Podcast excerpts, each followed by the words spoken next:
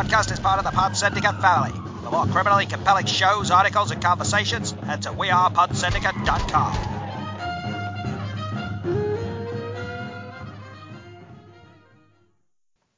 Hello, and welcome to episode 355 of Film Bastards. My name is Ian Loring, and as always, I am joined by. Becky Foster, hello everyone. And Mark Foster, hello everybody. Indeed, indeed. Hello, one and all. We hope you are safe and well. Coming up on this week's show. I don't know why I'm being so fucking low energy. Um, coming up on this week's show, what have we got? We've got reviews. We've got two reviews, two big reviews. And what are those reviews? Well, those are reviews of Netflix's The Old Guard and Apple TV Plus's Greyhound. Uh, we'll also have some what we've been watching. We've got some questions, other bits and bobs. Have we got trailers? I don't think I do. Have, have you Uh, guys? Was there one? I don't think there is. There, I think I thought there was one, then looked and went, no, there wasn't one. Did we talk about the Palm Springs trailer when it came out? Yes, Did we? yes, we did. Oh, terrible. Yes, Uh, it is. Um, Halloween Kills teaser. Yeah, I mean that. Now, I will say, I love that they're just going. How does Michael Myers come back this time? They put the fire out. Yeah. Oh. yeah. Shit, But yeah. at least it's fair enough. A bit more in reality. Than, I don't want reality from these things.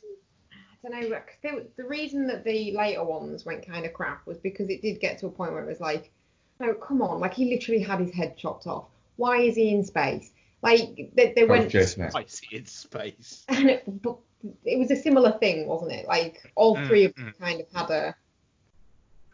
Now, wasn't there a Freddy versus Jason? No, yeah, that's Jason. Well, there's J- there was Jason X. Yeah.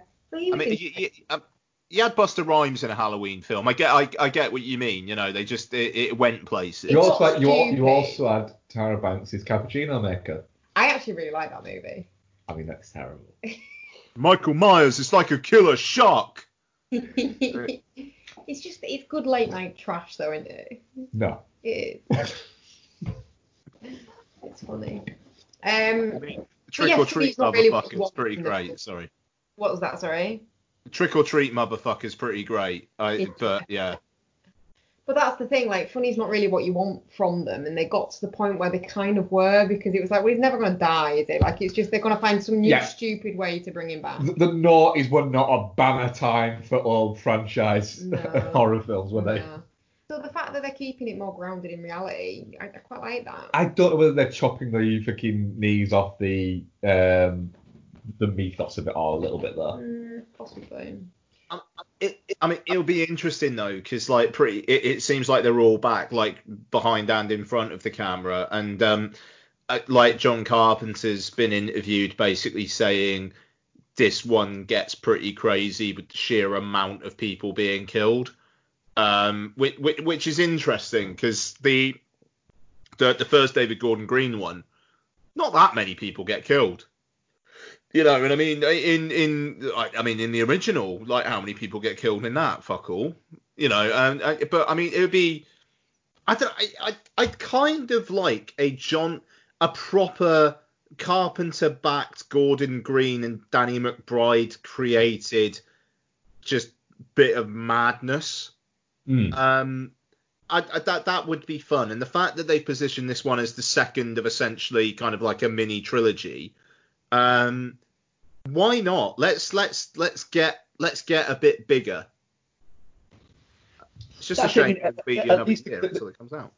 The Yeah. thing is, they're doing they're doing like three. Like I said, they're, they're doing it as a trilogy, and the fact that that it's going to be the full trilogy is quite interesting. Yeah, yeah. I mean, it's just a shame we're gonna have to wait so long to um to to see them. I mean, so obviously they've both been pushed back a year. Candyman is now in its place. We'll see what happens there. Uh, a report came out today of some analysts saying that he reckons cinemas won't be open in the US until September. And now the question is the studios just get on with releasing films in cinemas outside the US. America being Mate. just fucking it for everyone. I mean, we, we we need to keep a little bit quiet on that. I know, but they're they're actively like protesting wearing masks and stuff. I still think we need to be a little bit quiet on that. Give them a few days. well, Yeah. because I could see. I, I I don't think I don't think that's too far around the corner for us if they make masks mandatory. I'll just wear a fucking mask and get a grip. They're gonna make masks mandatory like in the next couple of days, and all hell's gonna fucking break loose. Yeah. Like it's. It, I mean, even though I say that, but it kind of feels like the UK had been more compliant than the US. But the minute you get Johnson stepping out without a mask on, off fucking Farage, if he starts going out places without a fucking mask on, talking like talking about like is freedom. It's like we don't need Europe, we don't need good health either. Um, we'll we'll see we'll see what happens there. Um, but I I, I don't know. It's interesting because cinemas outside the US are kind of opening up. Um, there are and, and you know they're going to be saying, look, we need we need content to show. yeah I watched I watched a video by Bill Nye the Science Guy the other day about masks and it, it it's good. It basically shows him blowing out candles with without a mask obviously it blows out with a scarf over his face and then with like a homemade mask and then a proper mask. Yeah, There's this whole thing about the, the breathing thing. Um, it is psychosomatic. That, that's fine. But yeah, they But- they will feel a bit claustrophobic at first. But I do think that, that it it is a it is a it is something that, needs to be not considered as such, but something that needs to be understood um, by people. As, as, to take into account people's anxiety about it. But the people that are protesting it aren't the people that are anxious Oh, about the, it. the, the, the, the thing that, that yeah, the, the protesting against it is, is fucking stupid. There's no denying that. But I think um, people being apprehensive about or not wanting to go out if they have to wear a mask, I think is a it is is a reasonable dialogue that needs to be had. Hmm. Yeah. Um, and if and the other point there is this isn't new information. This isn't because of new science or new data or anything that's come out. If this is the case, why has it been the case for the past 12 weeks in supermarkets? Well, there's been there's been more studies done recently into the efficacy of masks. Initially, it was thought that they weren't that efficient. Like there wasn't really much point, but I think studies have been done now that are saying no, they really fucking are. Of course they are. I don't know. I I mean, the, the thing is, if if that's if that's the fucking compromise for people being able to get back to some sense of normality is just like just stick a fucking mask on when you're going out. You know, it, I'm fine small it. I- price to pay. Come on. I, I will I'll have it. I I am one of the people who will have to wear a mask for, te- for you know all day. And people then will say, oh, well, people who work hospitals, fair enough. Um, it doesn't make my job any harder, but I, I I- personally I will do it. But I don't like the idea of having to wear a mask from ten o'clock in the morning to six o'clock at night. Mm. I'll do it. I don't like the idea of it, but I, I, you know, I will, I will, I will do it.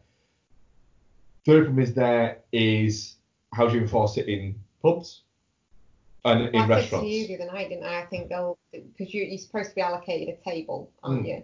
I think it'll be if you're at your table, you don't have to wear it. If you which are going to the bathroom, if you're going to the bar, if you're coming in, going out, you have to wear it. But then the same thing is there is I work in a, a shopping centre, an indoor shopping centre.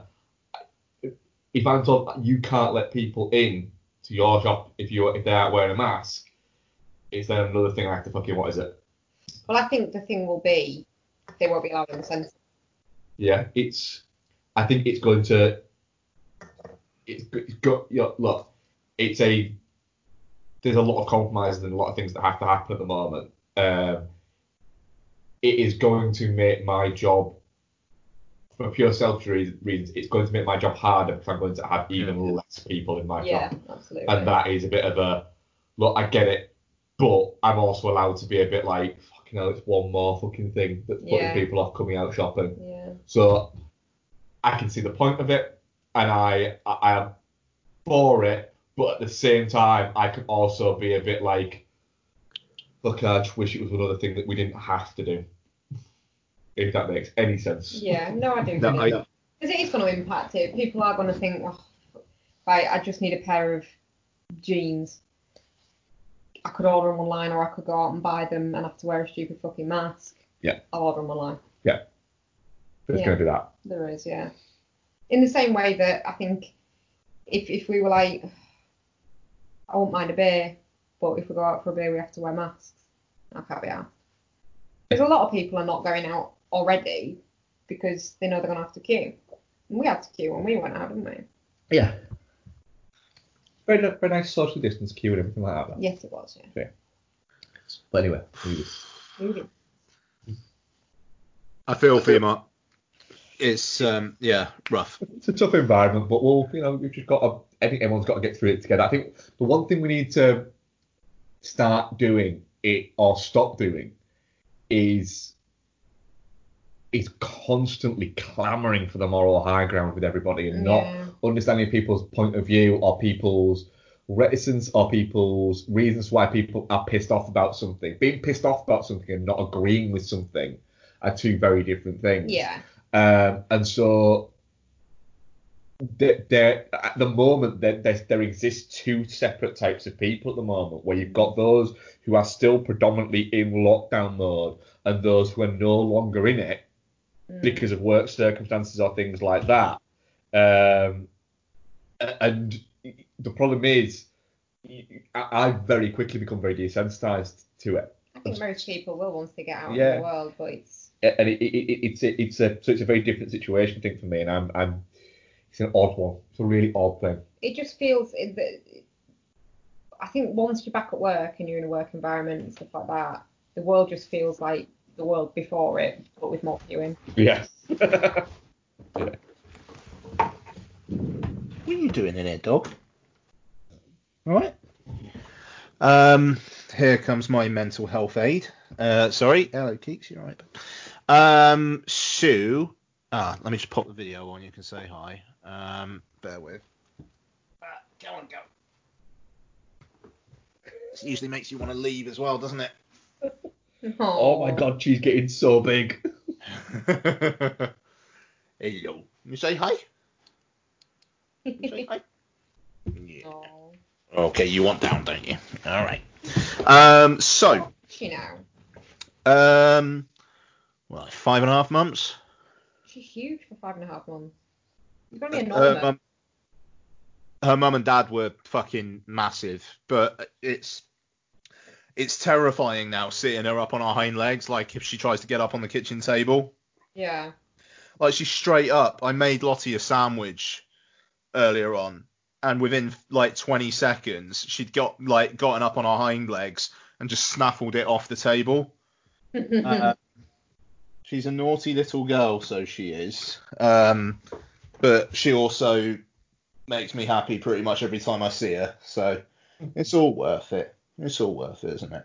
Right. Um. Anyway. Um. So. Um. Outside of COVID. Um. Well, it, it made me laugh that um. There was a report out by like the Sun, and it got picked up by a load of places last week about uh, Jurassic World uh, Dominion uh, like in disarray because a bunch of crew members tested positive for COVID 19 on the first day, and then they just had to put out a statement saying, no, they didn't. Um, and it, it made me laugh that like I saw quite a lot of people on Twitter saying, see, see, we're not ready for it yet. And then when that retraction came out, nobody was like, oh, do you know what? Fair play. All right, then fine. yeah. People were like, You know- people straight away were like, oh no, no, just wait, it'll come out that it was. It's like fucking hell.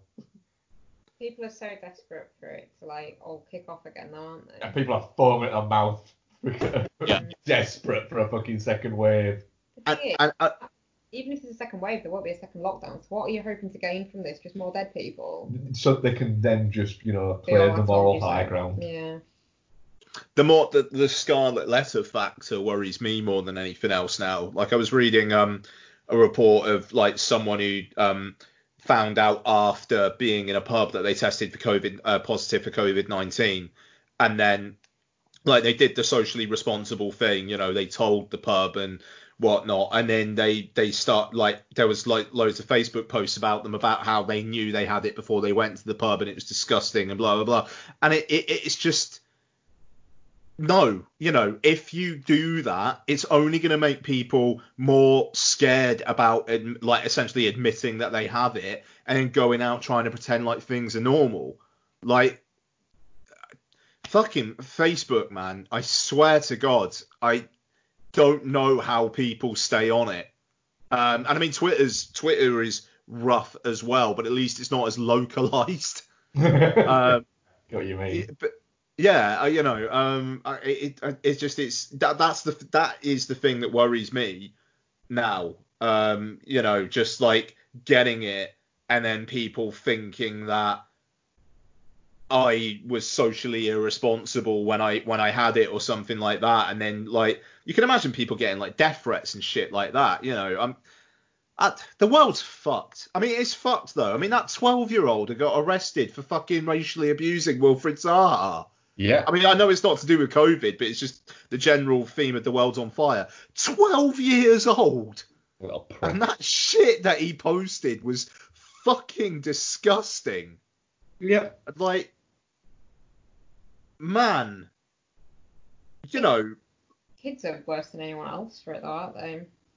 But because they, they they they live, they can have the complete lack of fear Mm. of, of, of, of, of repercussions from it. Yeah. You know, the more the more of these fucking idiots that get fired from their jobs for spouting racist shit online, Yeah. hopefully it'll, it'll you know at least yes it, it isn't going to solve the problem in education, but the problem is a lot of these people, no matter how much you educate them, they're still going to be pieces of shit. Um, so hopefully it'll start to make some of them just shut the fuck up a little bit, and it once a few of them start to quieten down, hopefully the whole thing will start to quieten down a little bit Mm. um, to an extent. But yeah, these fucking little racist little shits, 14 year old fucking keyboard warriors. There's far, far too many of them. And it's it, they're kicking is what I mean. Yeah, they do. And I mean, like, you, you see the tweet replies and whatnot to it, and it's just like, well, can you imagine what the parents are like? It's like, it might not be that though. Like, it may well be, but it might just be that he's a little fucking dickhead who thinks he's hilarious. And I mean, like, who, who's to say? I don't know. It just, God, you don't need to comment on everything. But it's like that, that, that kid outside that supermarket that was hurling racist abuse to um, a um, black security guard. Mm. before the Black Lives Matter thing came out, I don't think it got highlighted as much. Um, and it ended up on Facebook and it ended up on what is it? Mm. And the person who turned him into the police was his uh, his stepdad. There you go. Who who took it to the police and basically said, look, we haven't brought him up like this. He's his stepdad, but I think he's been his stepdad since he was like two. Yeah. Uh, I was like, we didn't bring him up like this. Uh, we've tried. He's just, he he quite simply is. He's a little shit. So, it- you know, we've done everything we can now. Maybe it's time for him to have the repercussions of it all. Mm. Um, he thought, you know what? Yeah, Fair play. fair play. Right, movies. Um, yeah, no, I said movies, Kiki. What what did you think I just said? Sorry, she's just, but she's just like she was like sniffing around and just looked straight at me, like I just. Right, okay. Um, so we don't have any trailers. So uh, you know, we kind of talked about Halloween, um, Halloween Kills, and hopefully we'll see that uh, next year. I, you know, we will see that next year. I mean, just to kind of finish off on the point about what the what the fuck happens now. Um, if Tenet gets pushed again, you imagine that won't just be two weeks. It'll just be like, look, we'll just fucking release it when we can. Yeah. Um, I think if it gets pushed now, I, I think I think if it gets pushed, Tenet will end up being a Christmas movie. Yeah. yeah, yeah, quite. Um, and that will probably have a knock-on effect with Mulan, and then you're looking at fucking September. It's like, what does A Quiet Place Part Two do? Um, and then, it, I yeah, I think it does become do we go premium VOD in the US and countries where cinemas just aren't open? And excuse me, sorry. Sorry about that. And then release theatrically everywhere else. Do cinema chains basically say to the distributors, all right, fine. In countries where shit is just not happening, fine. Do premium VOD. We need to keep our cinemas alive. Mm. Um, you know, it, it just because otherwise, what happens?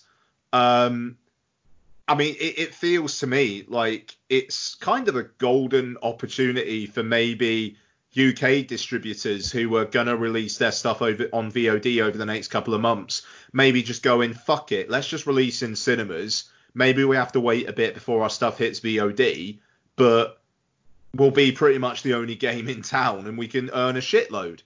Um, I, I, I, it's interesting because people are like, all these articles about drive-in cinemas making a comeback and whatnot. Do you know what? That's lovely.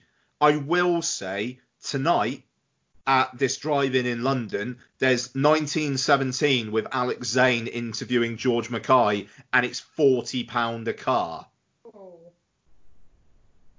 Jesus fucking wept. And also, drive-ins in the UK, how many weekends are actually going to be reliable for that in terms of actually getting people in where it's not pissing down? Exactly. That's it. You know, driving in parts of America where they were prevalent, Mm. it was, you know, you know, it was like fucking front page news if it rained. Yeah. Uh, whereas, yeah, like you say, it, it's it rained quite a bit in the UK. Mm. That's an awful lot. There's one coming up in York in uh, in August, and I'd look at it, and you know, there's some decent know films showing and bits like that. But it was it was like twenty eight pounds a car, and it's like I'm not gonna pay twenty eight quid to go and see something that I've already seen Yeah. um, in a car. I, I'm curious for what the experience for driving's like. Mm. Um, I, I am curious about that, but I'm not twenty eight pounds curious. No. No, that's it. Like, if, if who's going with enough people to make that worthwhile? Well, the, the, the thing is, it, it's not a driving experience like you see that was in fucking Greece no. or, or, something like that. It, it, it's basically a field that they put a massive screen in. yeah. You, you know, there's not gonna, you know, if you get, if I get there and I go, fucking hell, there's actually, there's like a fucking hot dog stand over there and all this shit, I'd be a little bit more like, all right, fair Yeah. fucking enough, that's pretty fucking cool. Yeah. It's an event, it's a night out, it's an experience um, thing you're paying for. Yeah.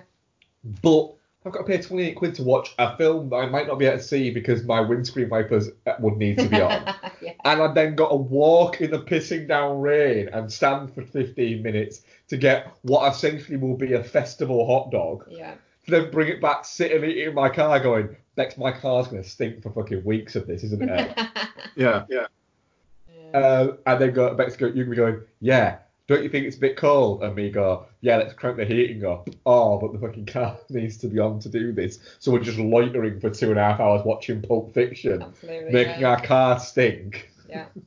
Or we could be watching it at home When I could just be watching it at home. on our giant, gigantic television. Yeah. So, yeah. Segue. Before we get into the reviews, Yeah. uh, non non patrons have missed the wonderful experience of half an hour of me talking Mark through setting up the TV. Um, but we didn't really hear much from Becky because after a few minutes, Becky fucked off to another room, basically calling us a bunch of fucking geeks, and uh, I believe I said nerds. nerds. That was it, nerds. So, Becky, Go on. What are your thoughts on the TV? All right, yeah. It looks, sake. yeah, it looks nice. Is, The- it a, Go on. is, is that what you thought you were going to say a week ago?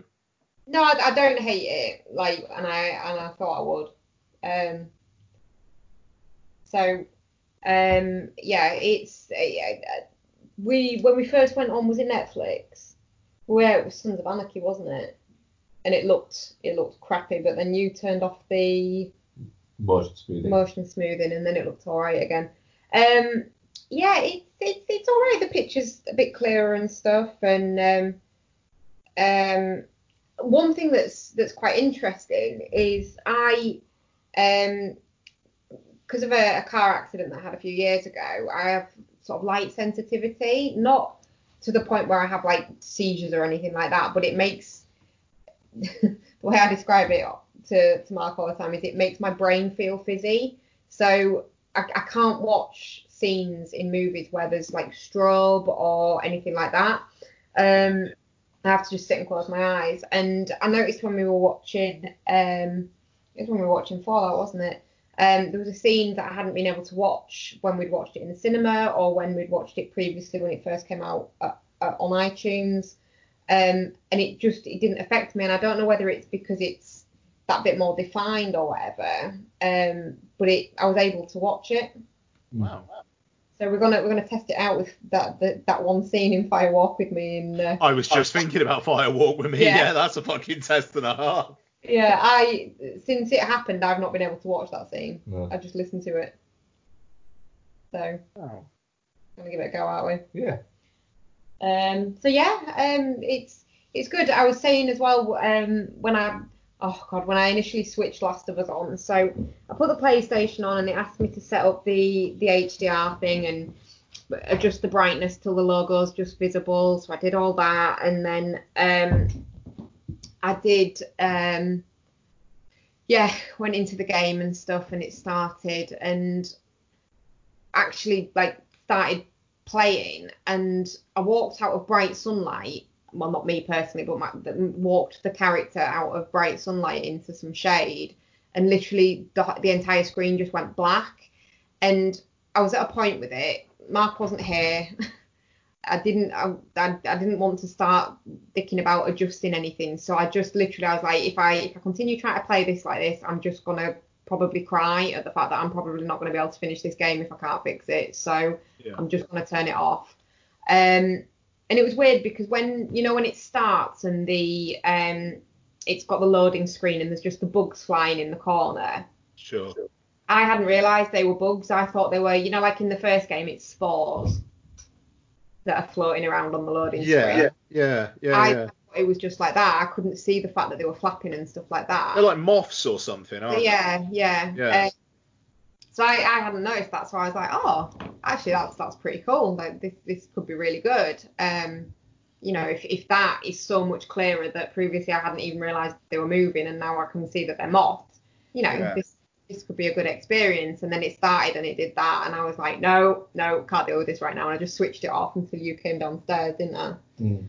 Um, and then we put it back on, and I was I was saying to you, look, I'm just going to go into the game settings and adjust the brightness and see if that helps at all.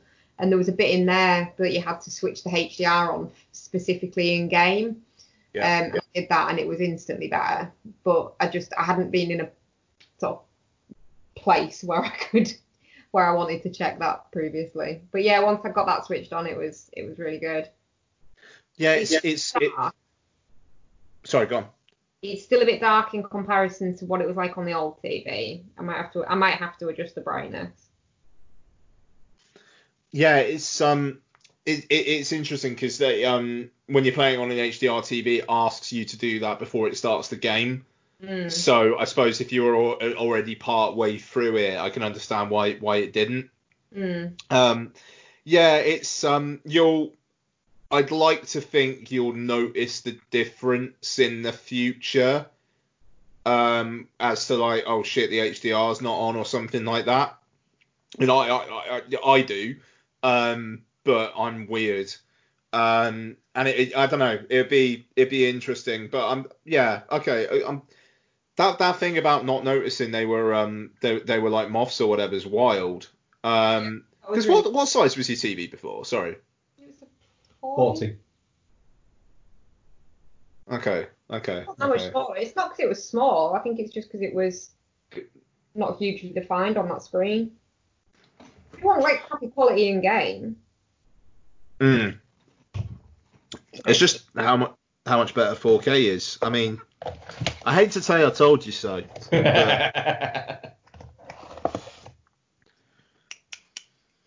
Uh, so patreon.com forward slash film bastards for uh, some extra geeky content on that. And it, I, to be fair, it was geeky. I, I, I was just in, I was just so pleased. I was so pleased for like the the whole of that recording. It was uh, it was something. And we'll uh, we'll talk about some of the 4K content you watch later. Well, and now Yeah. because you watched all of it in 4K. Yeah. Right. And Atmos. And Atmos, yeah, because your TV outputs the stereo version of Atmos and mine doesn't. I can only do it through headphones through my Xbox, and that's fine. That's fine. Yeah, that's fine. I mean, my, my TV speaker grills are also partly melted from a time that Donna left a candle on under the TV.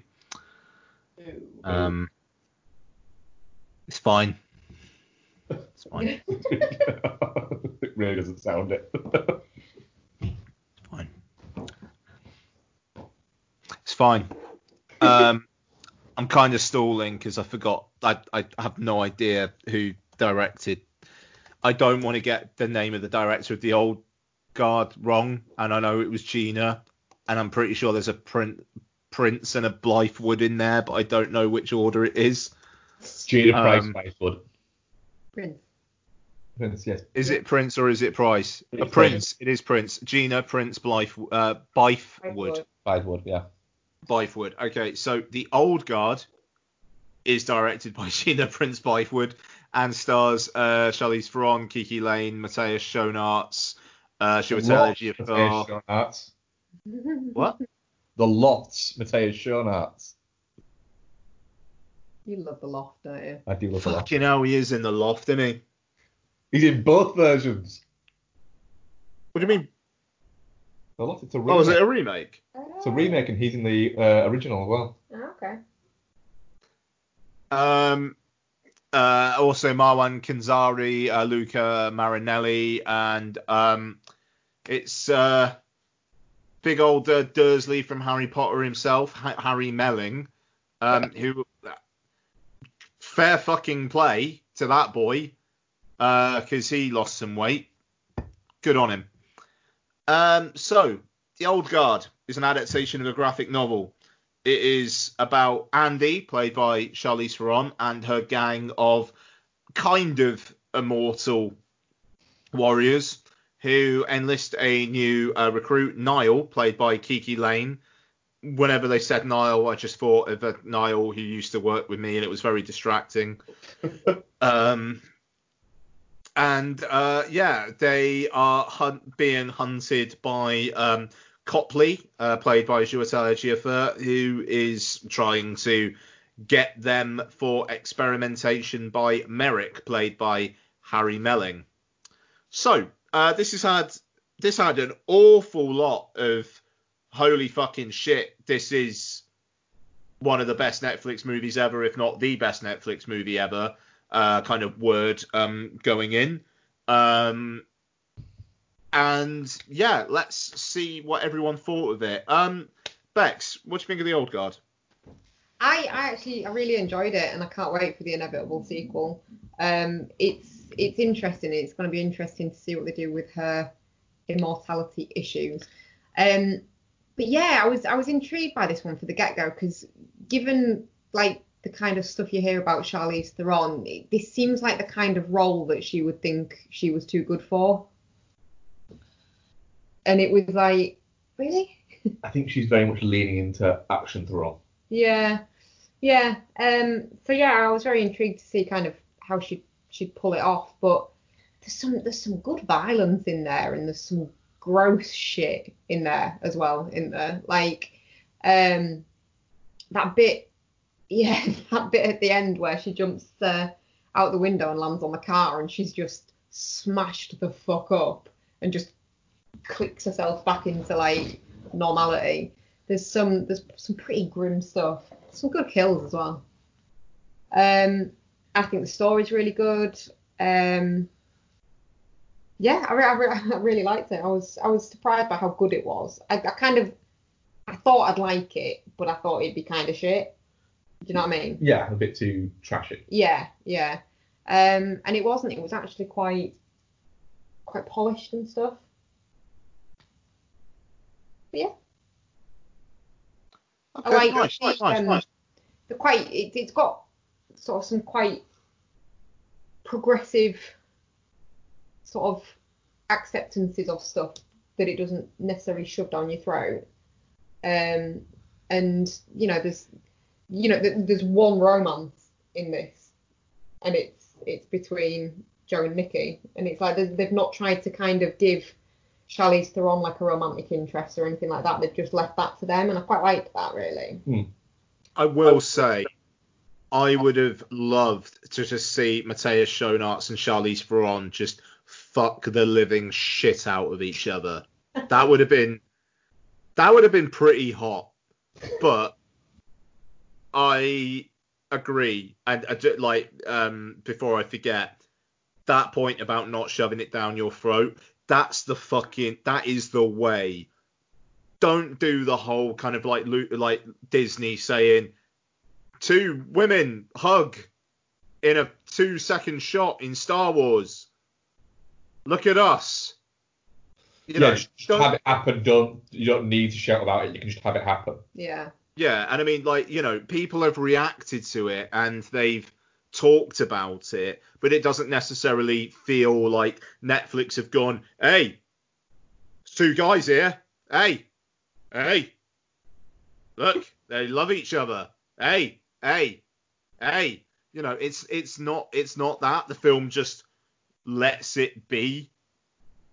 Yeah. Um, and it's yeah, no, it's nice. But sorry, Bex, I just yeah, like that. I thought that really needed emphasizing, like how how fucking inclusive this film is. It's lovely. Yeah, yeah, and you, you kind of get the feeling that Charlize Theron's kind of stuck on is it Quynh? Oh yeah. I mean, I'll, t- I'll, I'll, I'll take those two fucking ever loving shit out of each other in the old guard too, older guards as well. You know, that'd be I fine. see how crazy she is in the sequel. How crazy being in a fucking like mm. Iron Maiden type thing in the sea and just dying over and over for 500 for years. 500 years as murder. I'm, I'm keen for that. Yeah. I love the fact that she had a glass of water. It was like she fucking loves water. Jesus Christ. yeah, so that's yeah. Nice, nice. Mark, what do you think? I, I don't think I was quite as into it as as, as, as you were, Bex. Uh, in the sense that I, I, I did like it. Um, You have slightly less patience for, for movies that have like supernatural shit going on than I do. That it's like it, it's I, I no, not necessarily true. I am either a go super big or go home when it comes to supernatural shit, mm, right? I either want it as some kind of evil fucking cloth demon fucking going after everybody, or I want it as just like nothing. Cloth demon. I know it was the weirdest thing I could think of in my head. A cloth demon. Yeah, just a demon made out of You're not even taking that from another movie. You've Nope. just made that up in your Made brain. it up haven't my brain, yeah. Okay. You're gonna go for it, go for it. Right? There must be a cloth demon in something. Oh, it's what? There's there's there's a cloth demon in um that one movie that I made you two watch. Um, or is it a carpet demon? Where she's like she can send goats, off to ghosts. Oh yeah, yeah. yeah, we'll go with that. yeah. No, I, I'll bigger than that. Bit, bit Um, on that, yeah. okay. But I, I did like I, I- I have two issues I need to get out of the way first, Just fucking say. right? And then I'll go to like the bits that I like. But I have two. on. Your issue issues, about Greyhound will not be topped, just to just, say. just questions, Fucking recently deleted. Go right? on. So when she has that photo and she's in the background of it that those people take, and she goes over and says, "Oh, do you want me to take a photo?" And like, "Oh yeah, yeah, yeah," and she goes in and she deletes that. What is it? Right? That's still in their recently deleted file. Yeah, but no one's searching their phone. She's wanting them to not post it. If it's not in their file, and she's I'm just taken a saying. better one, I'm, I'm just. it, I'm they? just saying. If she's gonna be thorough, she needs to go get that recently deleted. Get rid of that. Just saying. That. I mean, she's got what to I do mean. it subtly though, dude. Like, I'm nitpicking, and I'm aware I'm nitpicking. My next one is just a curiosity I have. Oh, is it the fucking? if if that's one of the complaints you were bringing up, this better be a six out of five film of the year for you. No, if that's it's one not of the things you're bringing it's- up. It, it's a, it's oh, a wait for the next one, Ian. Wait for the next No, one. It's I about think, hair. I think this one's important. Mhm. Right. They're immortal and they are essentially stuck in the place that they don't that they die. So they can't get older, etc. And bits like that. They don't they don't change when they die, right? But they can clearly cut their hair. Right? However, when Charlize Theron shoots Niall in the back of the head, her hair goes back to the normal bit because there should be a big gaping head wound there that would have shot through her hair. But her hair grows back. So surely when they just have their hair cut, it just should just grow back the normal bit. Maybe right because the, the entry wound for a, for a bullet is quite small. No, It's the no, exit no, wound. no, Maybe it went no. through one of her It didn't. It just didn't. It did. It didn't, Obviously Becky. did. It the didn't. was there, Nope. and she can't get a haircut Nope. because she did. I worked it out. It's not what I said. So the hair thing, I need it clearing up. What a fucking weird gripe to have. It's not a gripe. It's a curiosity. You, you're It, I, but what all do you the think of the through I- film? I was thinking, that's not like a an early fucking. That's that's not a haircut that that Charlize Theron would have had at that No, time. so we had this conversation at the point where KiKi Layne got shot in the brain, right? We had this conversation at that point, and then we're watching it, dooby dooby doo. We've moved on with our lives from this fucking hair thing that he's got, and then it shows the flashback of her with Quynh um, at the witch trials bit, and and she's got long hair, obviously, in that bit. And he just he practically jumps out of his fucking seat, points at the screen, and goes, "See, they can get their hair cut. So why didn't she have why didn't she have like a hole in the back of her hair?" Clearly bothering him, just sat there. It was bothering me. It's still bothering me now. Well, it shouldn't be. You need to get over it. Get alive. I'm just saying, it needs to be. It needs to be sorted in the older guy. it, needs to get sorted. I It's bothering me. uh, yeah, well, no. Um, it, I liked the villain. Nobody else seems to like the villain. I liked him. I thought he was really good. I thought he conveyed the sneering, shitty, arrogant billion, young billionaire.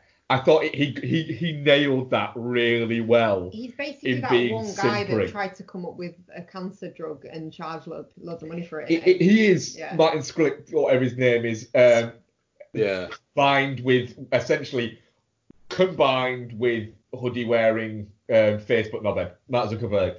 Um, he's he's basically is those. It, it- it's that, and I, I quite liked that about him.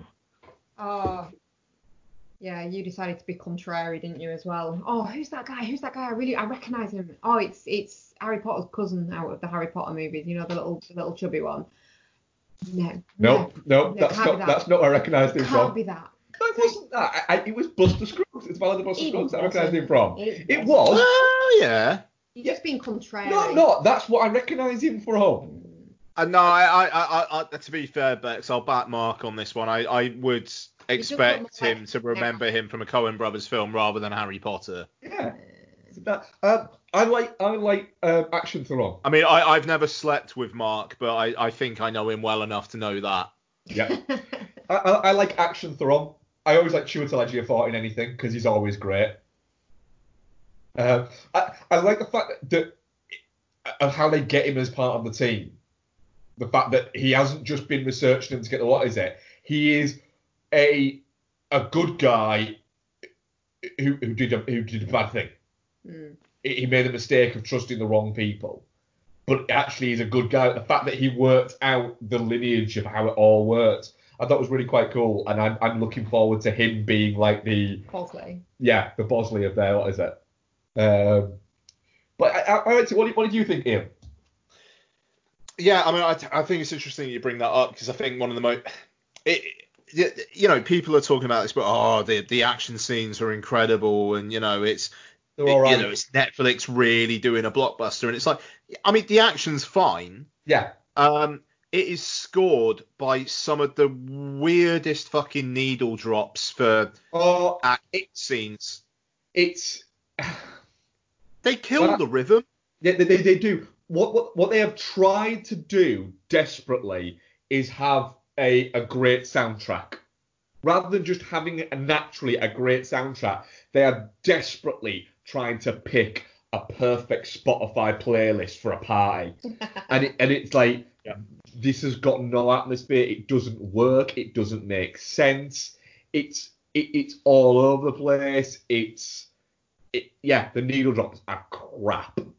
No, I mean, and, and it, it- it just they don't really match the tone, and it's No. almost like in the bits where there's there's kind of like a bridge, like a bridge, and then it like gets into it or something. It's like they've edited the film around the song, so that when the song does decide to uh, be alive, there's some action going on. But it's I don't know, man. It's a traditional score would not have hurt this film. Um, and it, it- it's like there was something I noticed as well. Um, I think in the bit with KiKi Layne, there's so there's a bit of music where Charlize Theron is driving KiKi Layne, then she wakes up and then they and she rolls out of the car and whatnot. There's a bit of music at the start, and then at the end of, of the scene where like Charlize Theron shoots KiKi Layne and then she recovers and whatnot and she gets in the truck, and the song just starts again.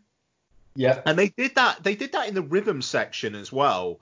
Mm. Um, that bit where it's I, I can't remember the exact circumstance, but Blake Lively leaves Jude Law like it like fucks up his car or something, or it goes into a ditch, and then and then she like walks off, or like she drives off and he walks off or something, and they start the the bit of music again, and it's literally like they've just gone okay play, pause, yeah. skip back to beginning, play. It's very like it, it's very very they're very very weird choices. And I mean again that kind of fa- sounds like a nitpicky thing, but it did demonstrably for me make the action scenes worse. And that, that, that, people talk about the uh, people have been talking about how the action scenes are so great and whatnot. Like I say, I think they're fine. What the film does really well for me is the Chiwetel Ejiofor character. It is what they're doing with Matthias Schoenaerts, where you fucking know that he's a turncoat, partially because he's Matthias Schoenaerts, um, but then they they twist that. You know, the the reason why he's a turncoat is essentially, hey, look, essentially Dave said they're going to try and work out how you can fucking die, and that's what you want. So I'm doing it for you. It, it's twisted, and it's like obviously his friends get hurt as well, but you can kind of see that. Chiwetel Ejiofor, I uh, I mean, his character, that shit's fucking brilliant. Like his his thing where he's just like, like my wife couldn't like speak, you know, like before she died, she couldn't speak, you know, and it's like, right, yeah, fair enough, man.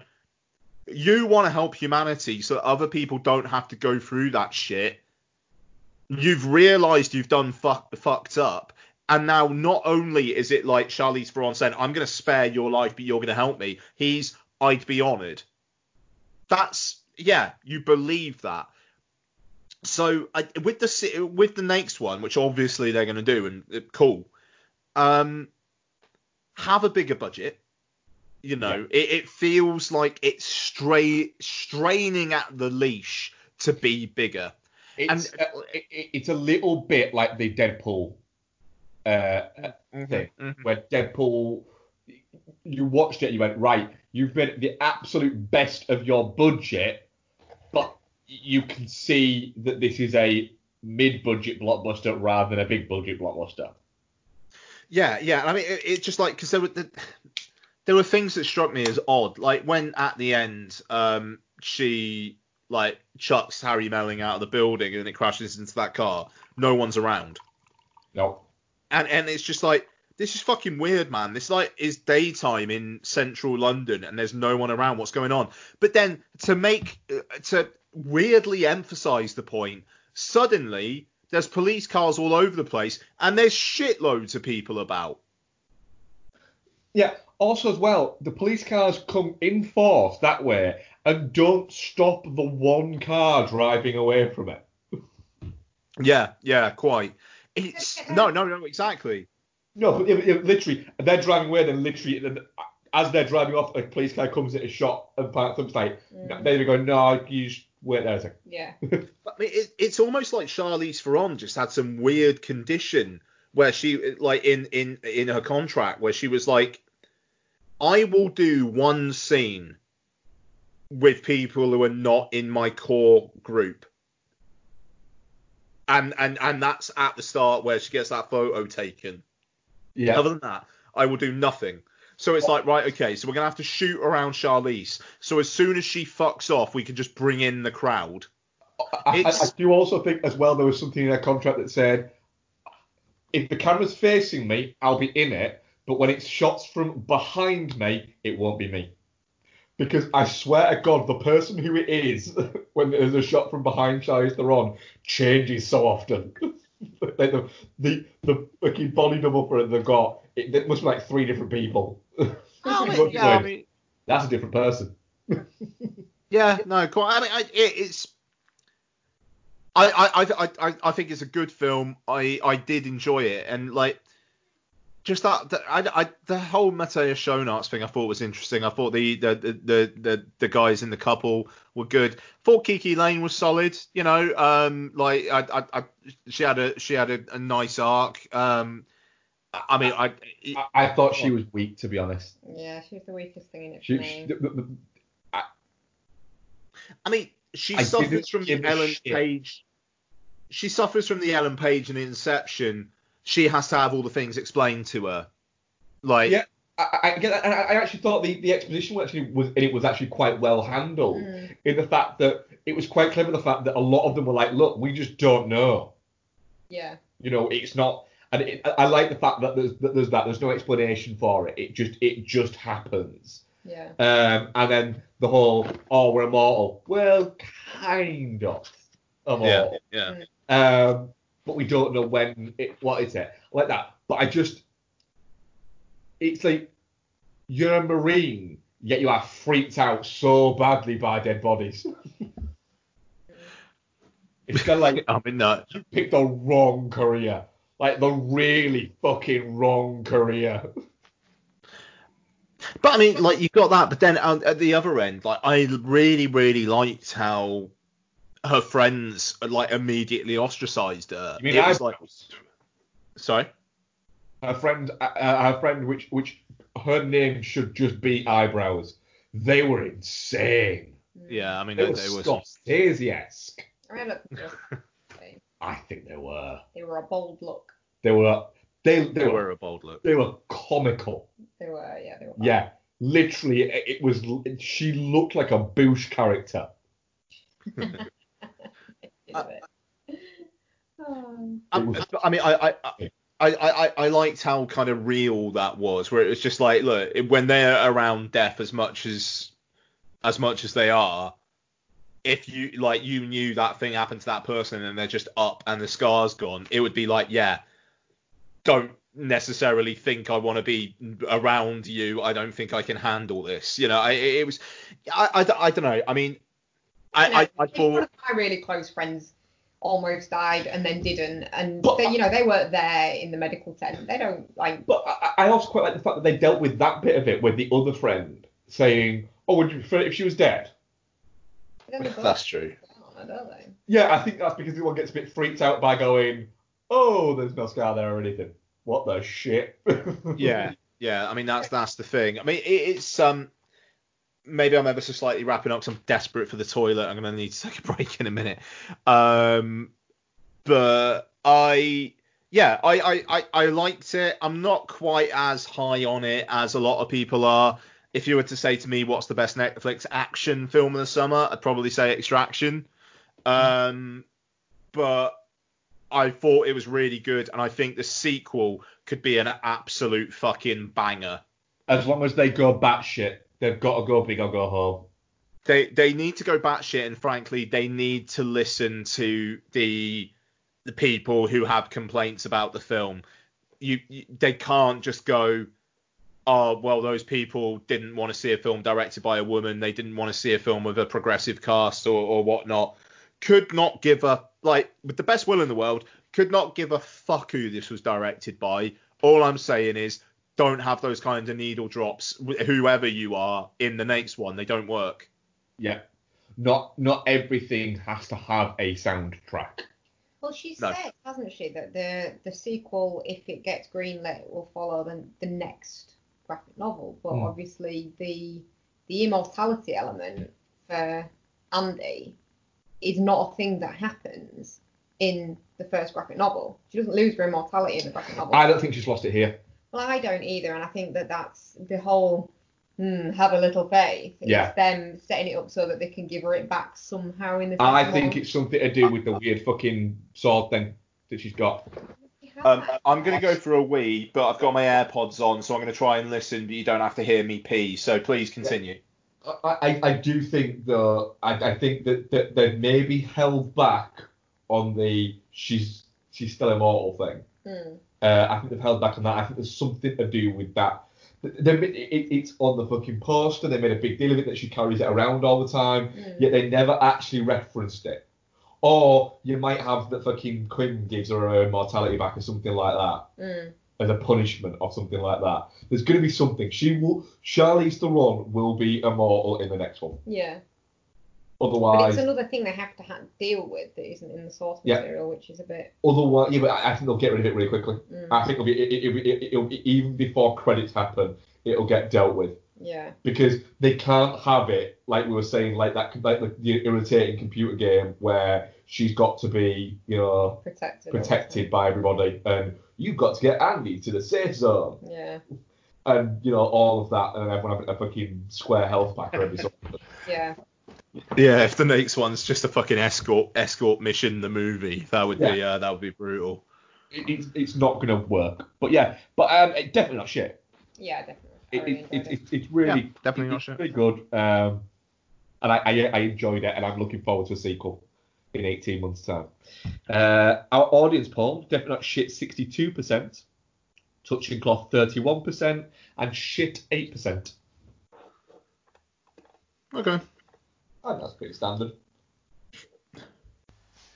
Are you tired of film podcasts where the hosts exist in a constant blissful state of agreement? I mean, the main the main characters are two of the dullest main characters I have ever encountered in any film. Well, you're in luck. Let me introduce you to Chinstroker and Punter. One is an ex-film student with a penchant for David Lynch and art cinema. The other is a man on the street. Listen in perplexed and horrified terror as we tear apart one film a week. It just really It's not isn't. visually striking. No, Just, just getting confirmation. it's just in. That's the third time though. I mean, am I, is this on? You can find us at csvsp.libsyn.com. So come and share the victory. If you could fuck any man in film, who would it be and why? My answer is Lance Henriksen. Oh! He wouldn't tell. He looks like somebody. he looks like somebody who can keep, keep a secret. You like the 1980s, don't you? Of course you do. We all do. But have you ever wondered why that decade was the way it was? Have you ever wished there was somewhere you could go to get past the usual day-glow sentimentality? To try and understand 1980s pop culture in a more social, political, and historical context? Because if so, it sounds to me like you're ready to go beyond the aesthetics, beyond the nostalgia. Welcome to Beyond the Neon. Beyond the Neon is the podcast that dares to pull over the Testarossa, eject the Wham cassette, and take off the Wayfarers. If you're looking for retro reviews of Back to the Future, The Goonies, or John Hughes movies, you will, not, find, that here. If you're looking for top 10 lists of A Team episodes, Nintendo games, or Stranger Things references, you will, not, find, that here. If you're looking for long, boring introductions, Squarespace ads, or Patreon begging, you will, not, find, that here. Because Beyond the Neon, we do things a little differently. 没没没有 In each documentary style episode, I look at one area of 1980s popular culture and break it right down. And each episode features academic insight, guest contributions, and interviews, as well as clips plumbed from the depths of the 1980s cultural void. Well, YouTube, mainly YouTube, to help illustrate the wonderful, perplexing, terrifying, joyous, and utterly thrilling world of 1980s pop culture. Beyond the Neon might not be as regular as other 1980s podcasts, but that's because Beyond the Neon isn't like other 1980s podcasts. Subscribe to the show today and check out all past episodes by visiting beyondtheneon.co.uk.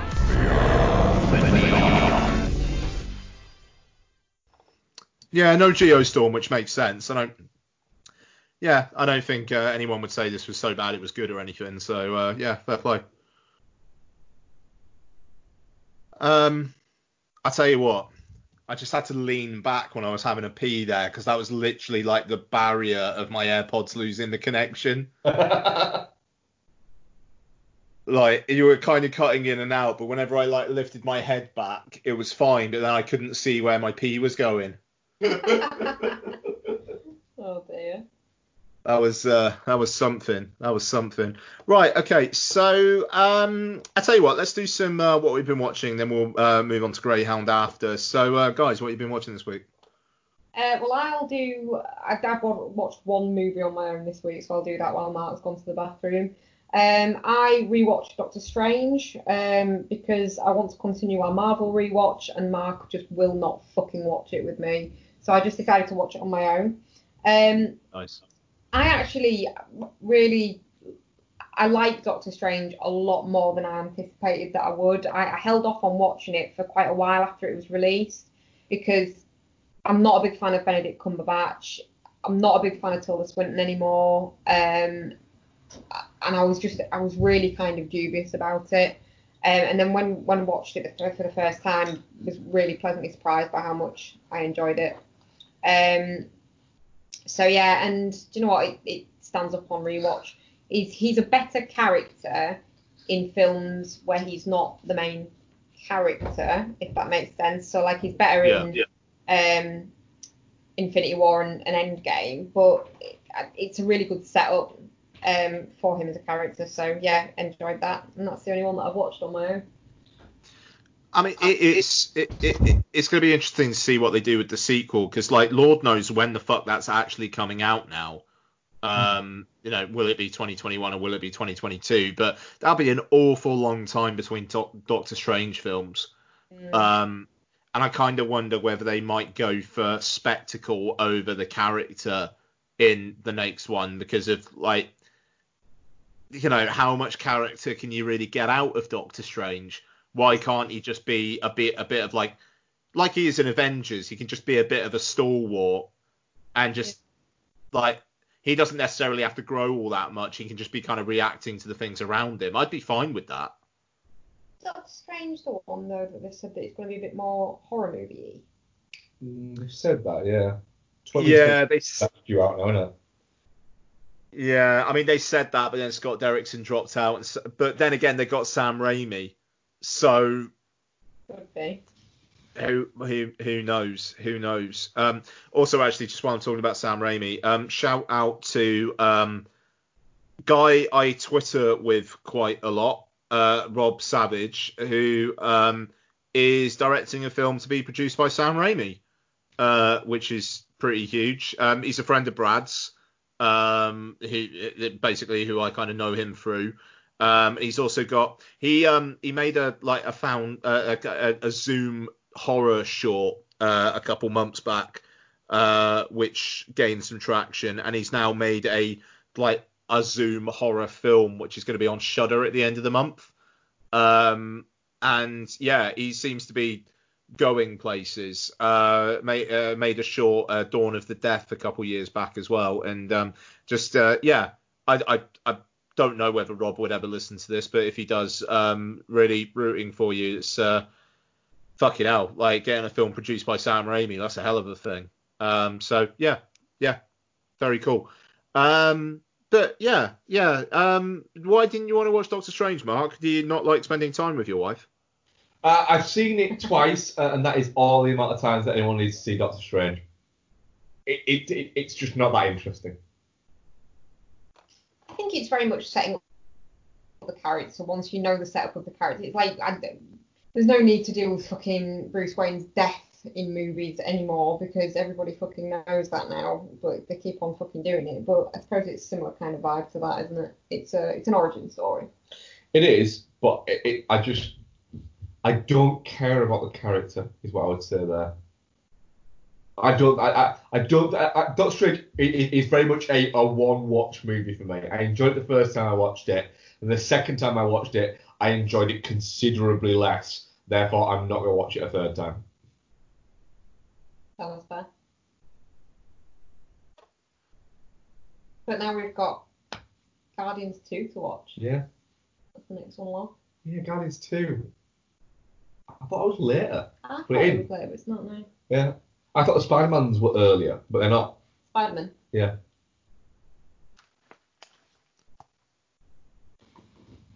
Yeah, we've got Guardians 2 and I think then it's Spider-Man. Yeah. Uh, Spider-Man. Why do you get? Why do you keep on saying Spider-Man? I don't know.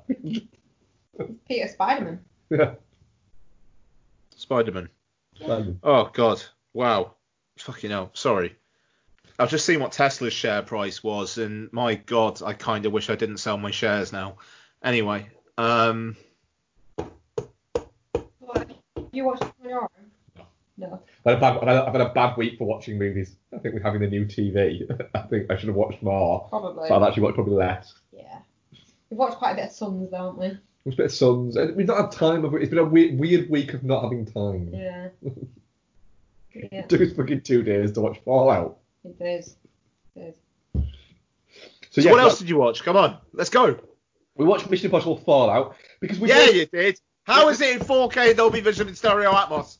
Well, that's it. You see, we we were like, right, new TV, and in the same way as when you get a new TV or you get a new, well, you've got your first DVD player, you get a, you know, your first fucking Blu-ray stuff like that. You've got to go right, pick your movie. You can't just watch a random movie. You've got to pick the first one. You've got to pick the first one. And so it was like, right, it has to be something that's in Dolby Vision. So it has to be some of, of, of 4K. And also, I, I had to be something in Atmos. Uh, because we've got both those things now. So it made sense to test drive it utilizing one of those things. But then it was also it was like, right, but it then also has to be something that you're going to get the spectacle of it. That you're going to be able to appreciate. Um, and so I thought, right, I also need to counter in the fact that I've got to get Becky on board with this as well. so I was going through all the um, the 4K movies that we have on iTunes, and then went, oh, oh, here we go. Fallout is on it. Um, and I think the minute I suggested Fallout to you, you were like, right, yes, let's do this. If you do, if you 4K to, uh, Fallout to me on the old TV, then that kind of been Yeah, but but this Yeah. I knew, I, As a first I knew I could choice. get you on, is it, on board with this. Um, so I this is maybe my fourth watch of Fallout, and I think maybe your fifth or sixth. maybe. Yeah. Um, I'll still maintain that that Fallout it, that this movie, if it wasn't a Mission Impossible movie, and it was just a a very big budget movie that they released it around Christmas time, I think that this movie would have been in the running for awards category stuff. Mm. But because it's action cinema, it's seen as blockbuster cinema, which isn't awards worthy. The cinematography on this film is incredible at points. It is a stunning looking movie. Mm.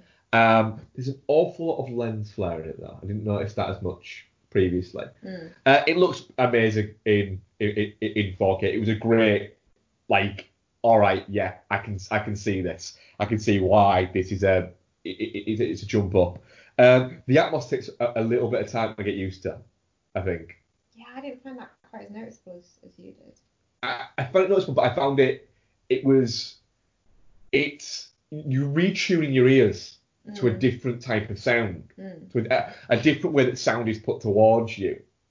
Um, in the sense that it was you picking out more things Mm. from it. So you, you you're noticing bits that you maybe didn't notice before. Yeah, what was a, a blur of sound before is a bit more defined. Yeah, it's a bit more Yeah. defined that is there. So in a weird, but in a weird way, it, it was actually it, it's quieter whilst also being louder. And, and really, that sounds no makes no sense, but it, it, it is in the sense that it's not all this noise thrown at you; it's pockets of noise thrown at you Yeah. around, and that's really interesting Mm. uh, for that. And I really, I found that that really, it- It's easy to pick out dialogue in, in Yeah. noisy scenes, isn't it? Like the bit when they're on the plane. yeah, and you could pick it out quite nicely, and Mm. it, it, it looks like that. Um, so yeah, it, it, it, I mean, Fallout is a it is a, a, a such a high quality film Mm. uh, in terms of just the way it's not just the way it's made, but it, the whole the the evolution of that character post I would say post number three, Mm. um, where almost like it, it almost like a soft reboot within itself, Yeah. the franchise, um, and the fact that he it's quite clever in the fact that he's getting older, Mm. And so he does get his ass handed to him sometimes. Um, Still take care of himself. he still can well, take, care of himself, but he does get that, and, and I, I'm very much in for what they're gonna do next. Oh yeah, of course, yeah. Yeah, I, I do think it, it's gonna be what is it. But I'm also very in for what Christopher uh, McQuarrie is gonna do next. That isn't a Mission Impossible, but you get the feeling like what he's doing is he's gonna bank another Mission Impossible, maybe even another two, and then go to the studio and go. You know when I made those four back-to-back nearly billion dollar movies for you? Yeah. I should have like 200 million just to do a passion project. Yeah. yeah. Yeah, I mean, McQuarrie's interesting, isn't he? Because it's um, with the kind of like non-IP stuff, he's relatively untested. I mean, at least as a director for a while, but you'd like to think it would be like just give me 50 million, and I can kind of do what I want, and Yeah. we'll we'll see how it goes. But I don't know, Cruise will produce it, and he'll have a supporting role. You know, and, and- and there'll be people who want want to be in it. Yeah, I, I I don't know. It's interesting. I mean, to be fair, once he's done these Snakes too, I'd like to think he'd just take a fucking break. you know, um, but we'll we'll we'll see what happens. I mean, he seems to be Tom Cruise's guy, so he'll probably rope Well, him it. mean, he, he, he's- he's co-wrote Top Gun Maverick, hasn't he? Yeah, quite, quite. Um, I like that Cruise is just basically like, yeah, I'll just make stuff with Doug Liman, uh, Christopher McQuarrie, and Joseph Kosinski. Don't really need to do things with anybody else. I mean, there'll probably come a time where he'll be like, yeah, I wouldn't mind an Oscar. Um, He's got a film in development called Rubicon, described as a modern take on the Seven Samurai set in Afghanistan with US Navy SEALs defending villages from raiding Taliban forces. Yeah. who's that directed by Todd Phillips? That's. No, that, that, that, that that's McQuarrie. Okay, fair enough. Oh right. okay. Yeah, I mean I, that, that that sounds cracking. Why not? That's it. I, I think Cruise is. It's almost like he's gone. Do you know what? Go back, and I've worked with. I've worked with Kubrick. I've worked with Paul Thomas Anderson. I've worked with Martin Scorsese. You know, I, I- I've, I've worked with Francis Ford Coppola. I, I, I've ticked off. I've worked with Tony Scott. I, I, I ticked off a lot of the big directors, but now I'm wanting to do. I, I'm just wanting to do like the rather than do a lot of films. I'm just wanting to do one film every two or three years. Hmm. Some of the trivia on on this film is is, is mental. Like some of the stunts, yeah. Yeah. Um, like the one where he has to do the turn when he's driving and he drives down the steps and he has to turn at the bottom. Yeah. Um, and it's put, if they did four takes, three of the takes were perfect. In the last 10 degrees of the turn, he had to turn the steering wheel, step on the clutch, and put the car into first gear in the air. Stunt drivers train their entire lives to do something like that. He's the weird thing about Cruise is he just he seems like the type of guy who once he gets it into his head that he that he wants to do something, that's it. Yeah. And if it, and he's the type of guy who has the power in terms of for, he has the control and the capacity to be able to go, right, no, if this takes me three months, 12 hours a fucking day to nail this and to work out how to do it, I'll do it.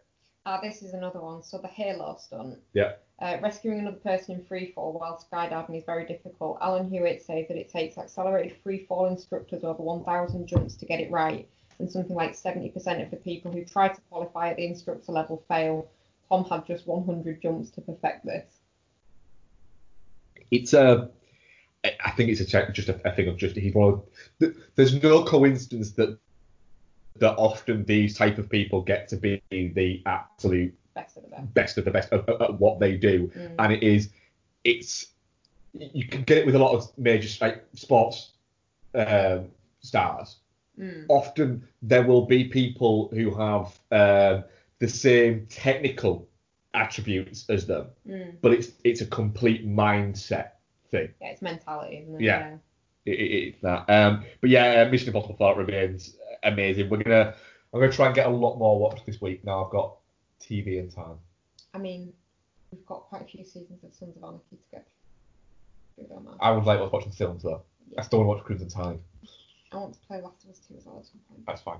You can do that while I watch Pauly Shore movie upstairs. Yes. Yeah, you don't need to watch a Pauly Shore movie on that TV. No. Shaw You could rub, movie you could rub 4K. sand in your eyes and still probably get a better experience. So I'll watch Polly it. Shaw movie's an hour in 4K. Let me have a look Probably and not. find out while Ian tells us what he's been watching. Okay, get back to us. Um, Jesus.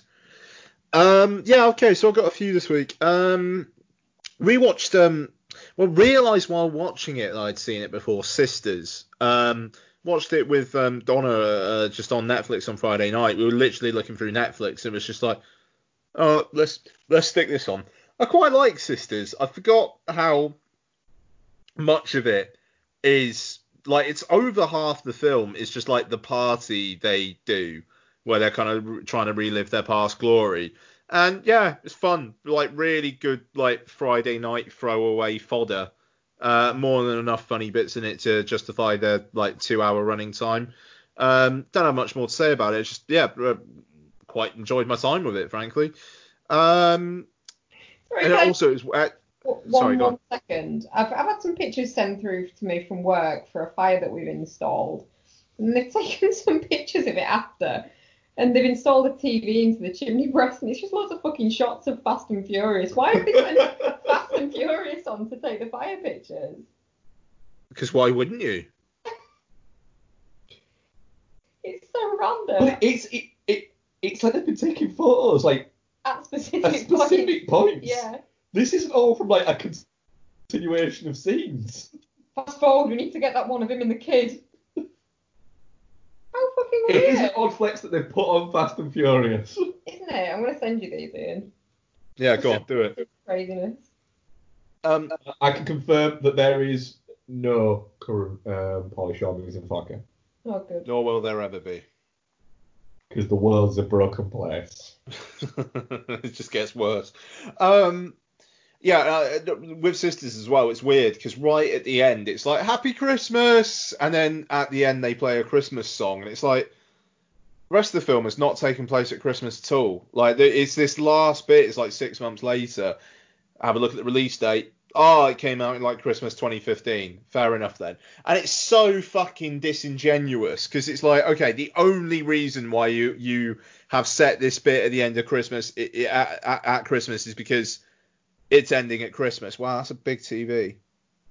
Isn't it? Hang about. Is that the Fast Nine trailer?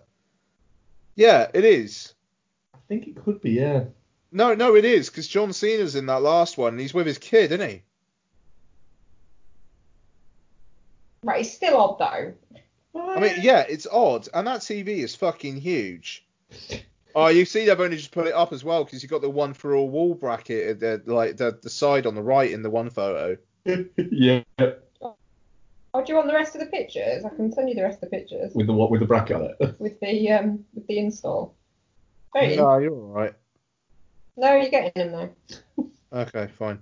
Um, God, that's a that's a nice looking TV, mind. What is We need to get the telephone and we can give him a ring, tell him how to set it up. No, you're right. Just tell him that I thought it was a nice it was a nice looking TV, and fireplace is okay, I suppose. Um, where was I? Uh, so also watched uh, Daylight, uh, the uh, Rob Cohen directed Sylvester Stallone Yes. uh, tunnel gets fucked up film. The um. Yeah, I, I, I've, I've, I've now seen this. I've now seen this film twice. Uh, once when I rented it in the late '90s, and now. And uh, yeah, it's fine. Um, Sylvester Stallone is a happy-go-lucky taxi driver who becomes an ex-firefighter with tragedy in his past.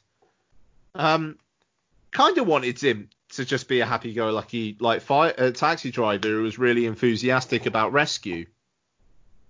Um, but never mind. I my fa- even though my favorite part of this film is that literally they send him down there with no plan. Oh, hello. Hello. Oh, okay, cool. Sorry. So it's basically there are all these people down here. There's this one way to get down there, no way to get back up. There's no real hint of an exit. And he's just going to go down there to essentially show solidarity. Yeah. That Um, cost eighty million dollars. Yeah, and I mean, you know, it, it, it, it looks the part enough, and I like that. You know, after the initial explosion, they're obviously not relying on CG all that much. Um, but I, I yeah, and I, I mean, uh, uh, the dog, the dog survives, Yay. Which, which is great. I was very, very, very worried about the dog. Um, I'm gonna be worried about dogs in films until the day I die at this point. Um, and even thinking about that dog swimming away and then you don't see it again for about 10, 15 minutes is making me sad. Um, yeah, it's it's daylight. I don't really have a lot more to say. I mean, Sage Stallone's in it and he's fine, and there are other actors in it and they are fine. Danielle Harrison is, is in it. She's all right.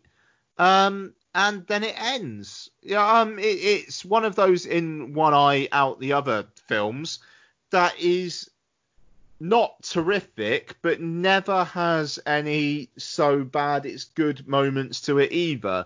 Um, it, it's a perfectly adequate down the line three out of five. Yeah. And Dan Hedaya has a mustache. Yeah.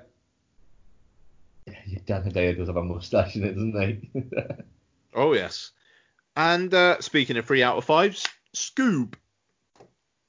so, Scoob. Uh, this was destined for theatrical release and then didn't happen, and it's now out to rent for the princely sum of thirteen ninety nine on iTunes. Uh, and it's fine. Um, weirdly overqualified voice cast. Uh, well, so I, I, maybe not overqualified, but just dive uh, weird. So Will Forte is Shaggy. Um, Frank Welker is Scooby, and he's given a lot to do, and that's great. Love Frank Welker. Zac Efron is Fred. Uh, Amanda Seyfried is Daphne. Gina Rodriguez is Velma. And Jason uh, Jason Isaacs is Dick Dastardly. And Tracy Morgan is Captain Caveman. oh, fair enough. Uh, and oh, Mark Wahlberg's in it as well. I forgot about him. Um, I it, it just I don't know. It's it's just a really odd duck. It's just aggressively that happened. Um, it's absolutely fine while it's on, and I mean Lottie had a really good time with it. To be fair, and it's fine. It's not like it's not aggressively stupid.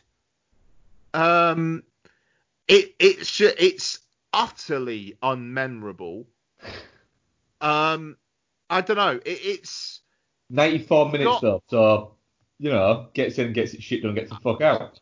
Uh, yeah, I mean, it, it, yeah. To be fair, it does. And I mean, I, I don't know. Dick Dastardly. Spoiler alert: his whole plot is basically because he wants to try and get Muttley back from another dimension. And again, dude likes his dog. I feel it. But it wasn't as affecting as the dog in Daylight. So, hey.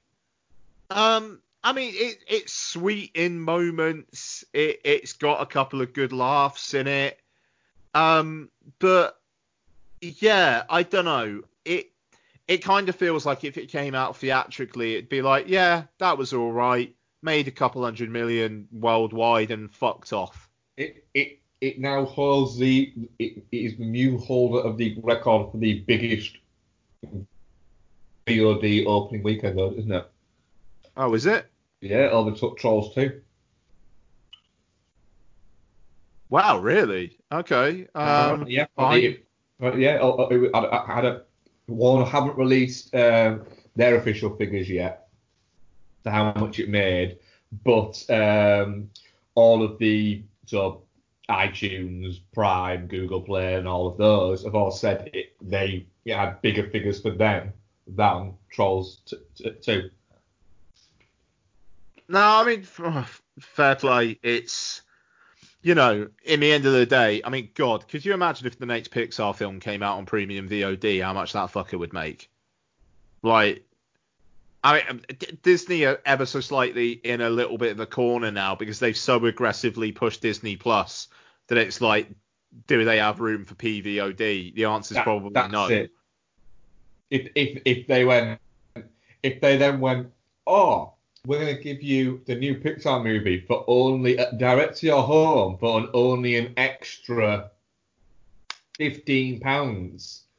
It'd be a bit like, why a minute, I get to rent it. I'm gonna get six quid a month, and I and you don't update stuff very often, and then you want me to pay extra money for something that you're actually gonna give me for free at some point. Hmm.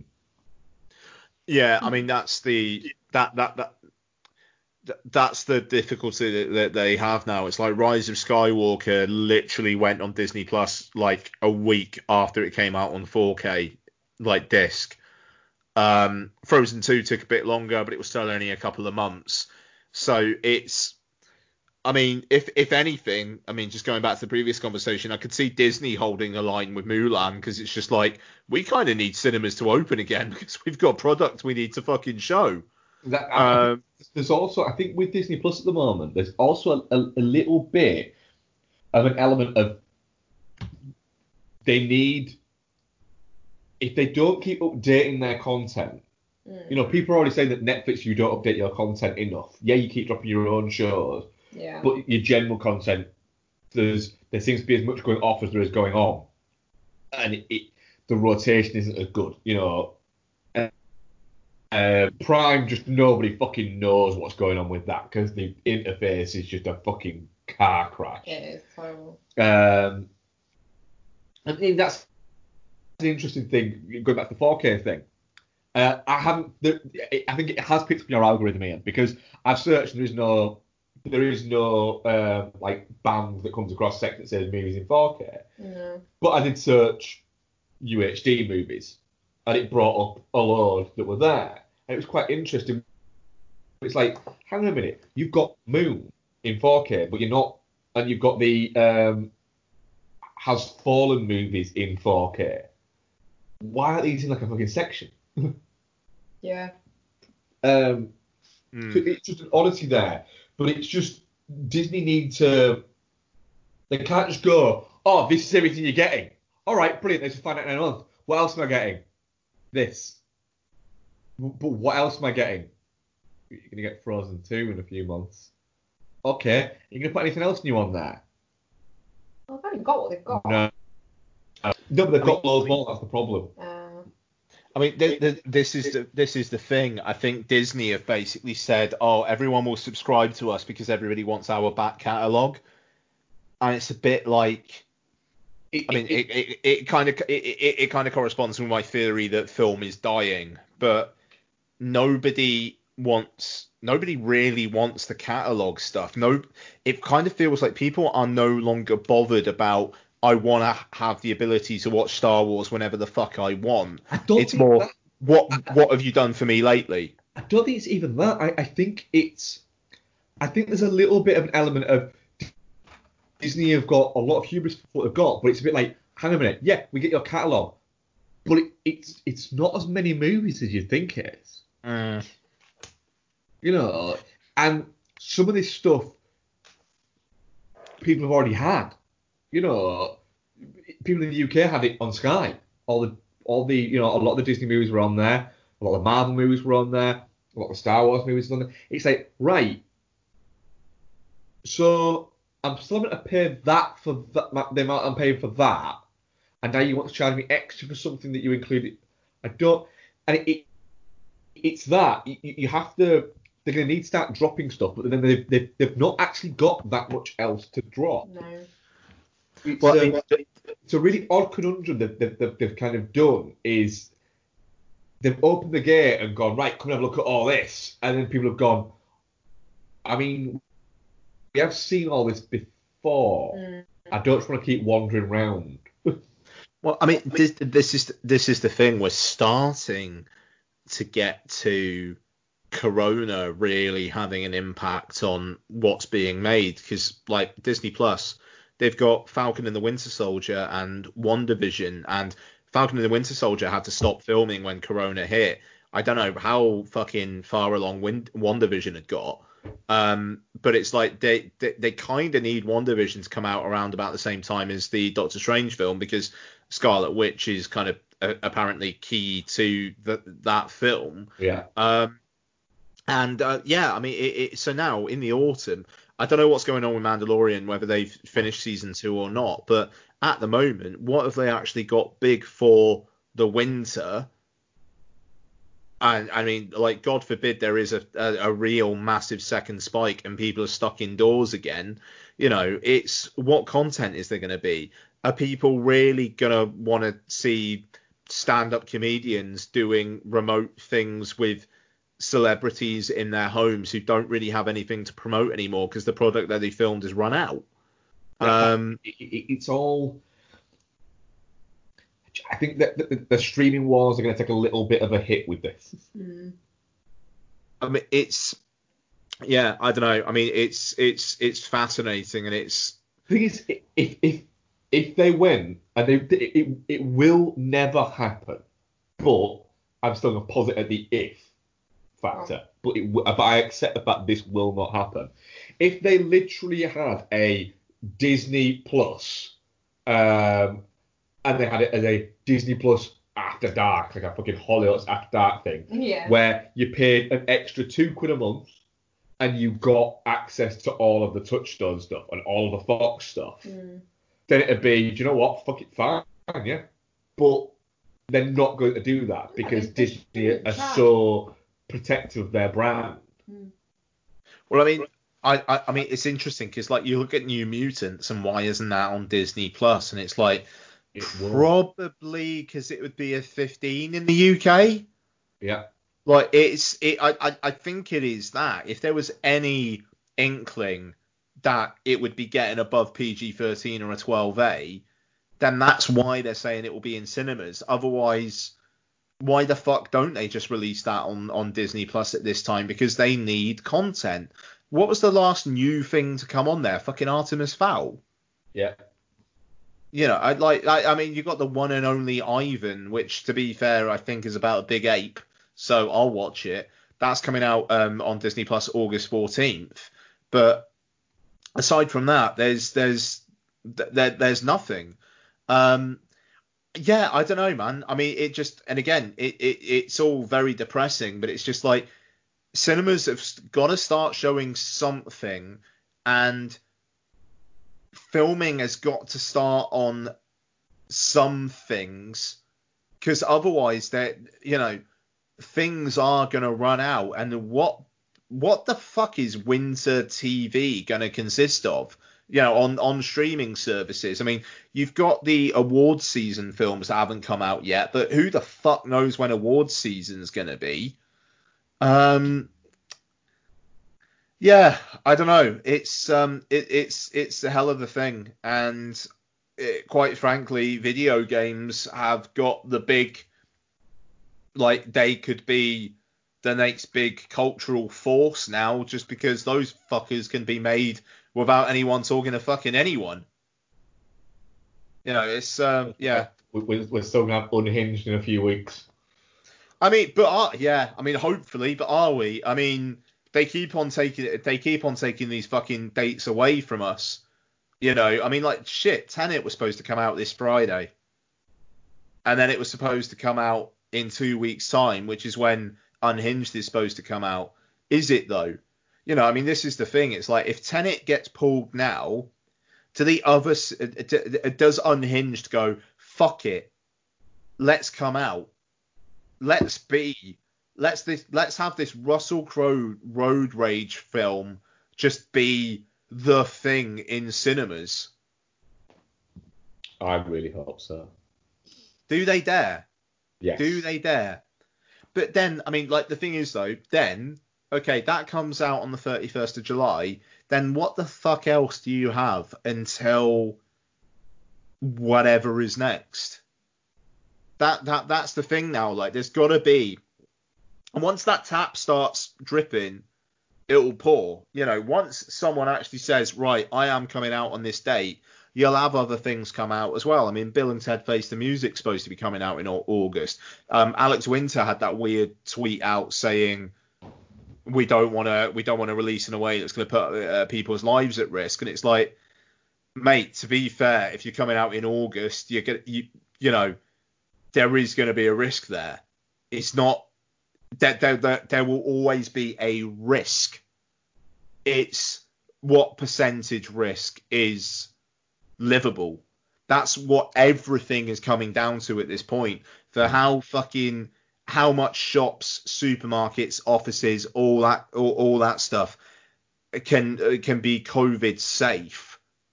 There is a risk. What is the risk now that people are happy with to continue going about in some sort of normality? That's what we. That's how it's all going to be judged, I think, isn't it? This i mean you know it's it, it's how it is now and i mean i don't know like fucking what a tangent this is but you look at florida 15,000 new cases in a day what we need to be looking at there is how many fucking deaths are happening a week or two after That's it. Like- yeah. The the, the, the, the infection rate and the death rate are, are two very different things, and you, that's what needs to be looked at. I think cinemas, to be honest, I I I, I, I can't see cinemas in the UK going past. I think I think, I think they're opening on the 31st, no matter what. Now. yeah Uh, i mean it, it- if anything new comes out, to be perfectly honest, I'll go and watch classic content. I think I think there'll be a lot of that. I think there'll be a lot of. I mean, Cineworld have all have all already upped the List. the list of films that they're going to release. Yeah. Uh, of, of um, classic film releases, they've already upped that list. Um, and that even taking into account the fact that they've also added a re-release of Inception, a re-release of the Dark Knight trilogy, etc. into that as well. Still can't book anything though, can you? No, you can't. It'll be it'll be a couple of weeks yet. They they don't know whether they're opening. Like honestly, for all this fucking talk about Tenet being the film that opens cinemas in the UK, it's unhinged. Yeah. If if if unhinged makes two weeks Friday, the Cineworld opens. Yeah. I'm looking. I, I I can't think of a more perfect way to go back to the cinema. No, but I mean, no, I mean, it, but that's it though. And I mean, like, if you've got the Dark Knight trilogy in IMAX, if you've got Interstellar in IMAX, you know, that that's some fucking that's com- some compelling shit.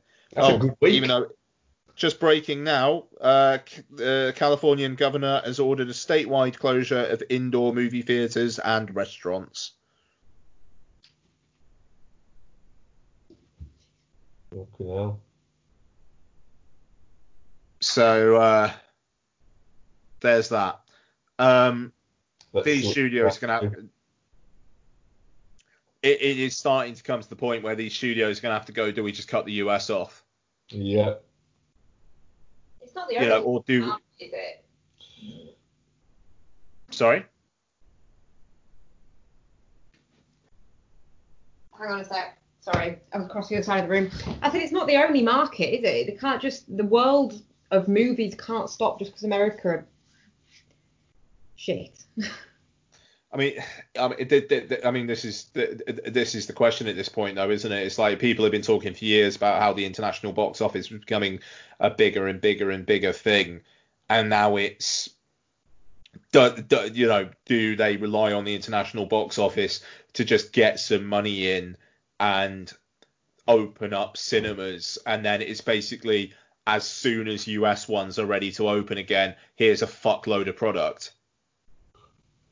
Well, they can VOD it in the US though, can't they? Yeah, yeah. I mean, and, and, and that's it. It's like exhibitors gonna have to, they're gonna have to come to those kinds of agreements with the distributors, just saying like, look, we're sorry, you're not gonna have Tenet, but if we're open worldwide and you know you're like I mean AMC own Odeon I want to say uh, no Regal own Odeon no AMC own Odeon Regal um uh have Cineworld or something like that it's like you can get your international chains moving then that's going to give you some money and then you open up when you can open up you know it, it, it is going to become something like that because otherwise what the fuck I mean Odeon may as well just fucking close their doors again like you know, they can't just play classic products for a month.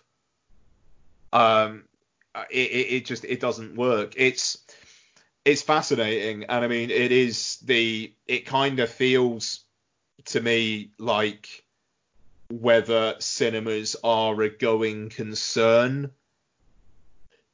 like may well be decided in the next month or so um that might sound hyperbolic, and I hope it is. I hope I'm chatting shit. But it's coming a time now where the next time films get delayed, it's going to be TBD. Can cinemas afford that? Yeah. I think it's gonna be a big it's gonna be a big step. I think I, I, I do think they'll open on the thirty first no matter what. I think they'll go, they'll go big with classic films. well, like I said, so they were they were supposed to be showing a double bill of Blade Runner and 2049. Yeah, I, I just think you can make a bigger deal of these things. Mm. That's the thing, though. I mean, like I could see that kind of thing happening, you know. Um, but I mean, it's like uh, Cineworld was so we are opening July 10th. Uh, like we'll play classic films for um a, a you know a, a week or two and then we'll have Mulan, and then we'll have Tenet, and then it, and then as soon as they got pushed, it was like, yeah, okay, we're not opening. You know, they know that they can't last a week or two on just classic content. Like the um, box office results for the UK came out uh, a few hours back. Number one was Empire Strikes Back. It made 50 grand. Where, where's that even open? uh, no, I mean like there's um Odeon's open in the UK. Uh, showcase uh, or in England, uh, showcase is open. There are there are places playing films, um, but Cineworld haven't opened, um, and a, a, like most of the indies have not opened. And I mean, fair fucking play. Why would they? Um, yeah, I don't know. It's uh, it's all very very worrying. Um, but anyway, Greyhound. Who's this directed by? It's written by a man who doesn't like streaming services. it's directed And by it's dir- Aaron Schneider. It's directed by Aaron Schneider. It stars Tom Hanks, Stephen Graham. Chet Hanks is in this motherfucker. Um, Rob Chet's in it. Yep, he was in the credits at the end. How did I miss Chet? How did I miss the most bro man in the world? He is very He literally, yeah, he plays Bushnell. He plays bro in real life. Uh, yeah, I mean he's pretty, he's pretty broy. He's the Um, bro. Fucking hell. So he was in a fair few episodes of Empire. He was in the US Shameless. Uh, fucking hell. He was in. He the was in the about Josh Trank Fantastic. Four. What you said? He was in the Josh Trank Fantastic Four. He was um, Jamie Bell's brother in it. Fucking hell. Wow, we. That is um. Wow. That's crazy. Uh, no, fair play. Um, I mean, he's got a SAG card. He's probably got insurance through SAG. That's nice. Good for him.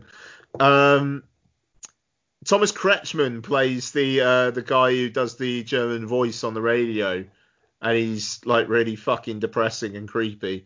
Um, so this is a story of um, ships crossing the Atlantic, uh, trying to uh, head to Allied shores, and uh, being under the almost constant threat of, threat of German U-boats.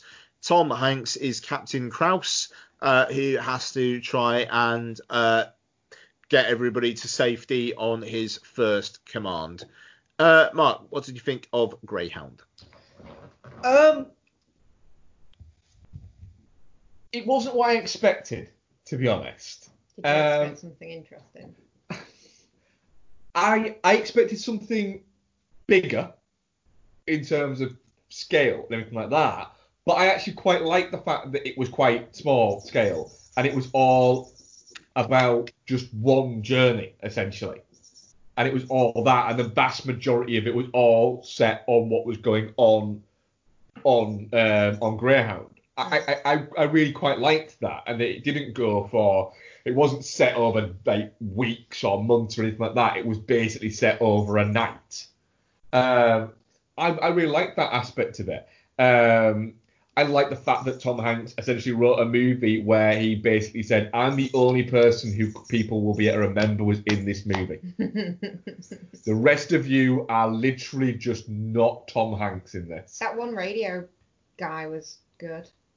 And Stephen Graham was good. There's good performances in it, but Tom Hanks doesn't care about them. No, he doesn't. Um, Do you know what he does doesn't care about either? his onion sandwich. His onion sandwich. His What half an onion was that? sandwich. What the I fuck was that don't sandwich? know. That literally looked like half an onion between two slices of bread. Did it? Is, is, is, is that your what about their haircuts, Becky? No, but, he- well, no, but this is a genuinely like. Is, is that something they ate during World War Two? I doubt it. I doubt it. And right, Tom Hanks should have had binocular holding training prior to this fucking movie. Who holds them like that? It's just fucking weird. You'll get your turn. Um, but yeah, I, I liked it. I, th- I like the fact that literally you get like the the preamble about how you know that he's there and what's going on and bits like that, and then you get the first sort of interaction of him, you know, post onion sandwich, um, there, and there's a good like 20 odd minutes of what essentially is like battle scene, um, and they're just barking shit around at people, and I'm watching it going, I don't know what any of these words mean, but it is really quite tense. Uh, and then that just kind of continued, and I like it. It, it bagged in the middle quite a lot for me. Uh, but yeah, I, I I really quite liked it. I thought it looked really good. I would have happily watched this in a cinema. Um, so yeah, I was like that. I'm. I think it's also helped by the fact that I am terrified of anything set at sea. So Yeah, anytime they showed the sea, like, no. so anytime they should have been like shot of like the sea and like the fucking ships are just like essentially like rocking up and down on it and these massive things. I was like, I like going, nope, don't like that, don't like that. When that ship passed beside, I was like, what the fuck? No. Yeah. So I, you didn't like that, did you? no, no, not at all. Literally get say to Becky, this is why I do not go on boats. Well, in case you're downed by a German U-boat. Yeah. Yeah. I'll be honest, something I would worry about if I was on a boat. Whether U-boats randomly falling off. I would want to be in the center point of that boat, the dead fucking center, and I would stand there holding on to things going, I can't fall here. If you hit a glacier or something like that, then you'd be you'd be like right in the middle. Fuck. Name me one boat story that doesn't end in tragedy. I think of it. There you fucking go. Which leads me to believe, scientifically, all boats sink. That's not true. It is. But yeah, I quite enjoyed Greyhound. That's good. Yeah. I did not. Yeah. Go on. Go on, Bex. I was so bored during this movie. There was there was three bits that were like, ooh.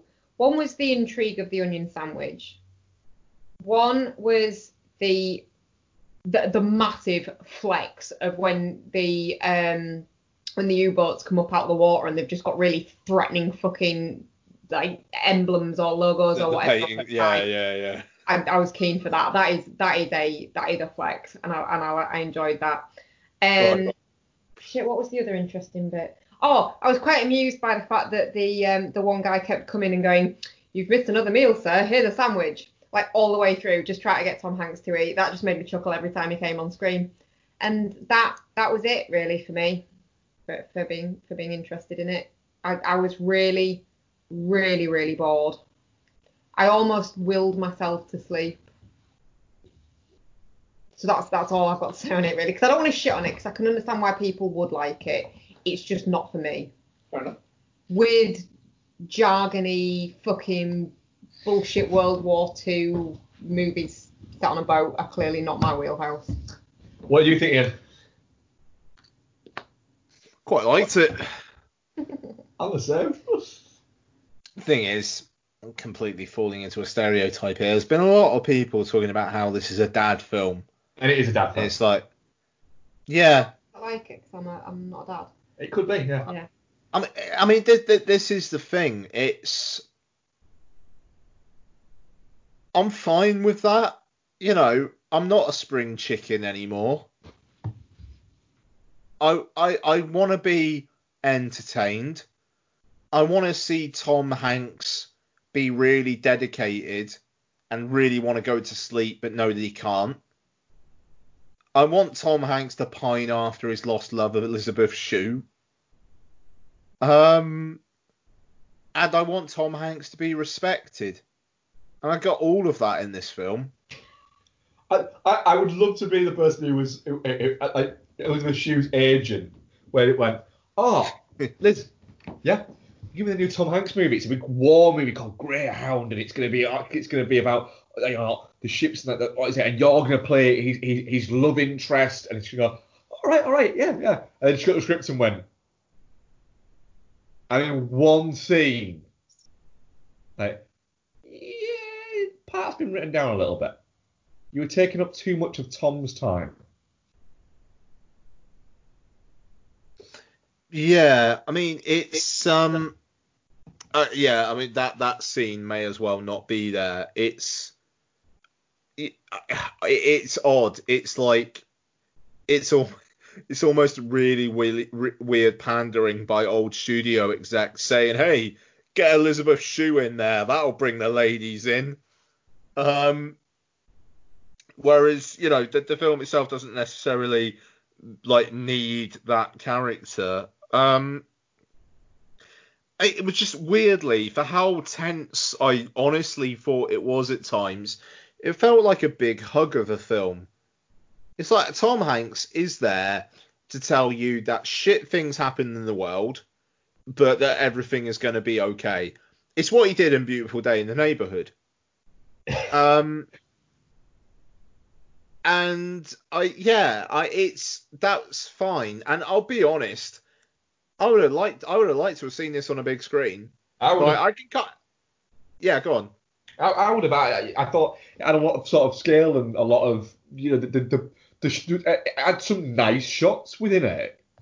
You know the like, I think you were saying there, Bex. You like the the, the, the German U-boats, which which let's be honest, I think we can admit kind of looked quite badass. They were cool. They were cool. They looked like blades going through the sea with fucking wolves on the side. Yeah. They were cool. It was like I would be scared. you you, you was look at it they go, did. are going, ah, no, they're bad eggs, but that's a fucking cool looking wolf. That The, the, the destroyers look like frumpy bitches in comparison. it is.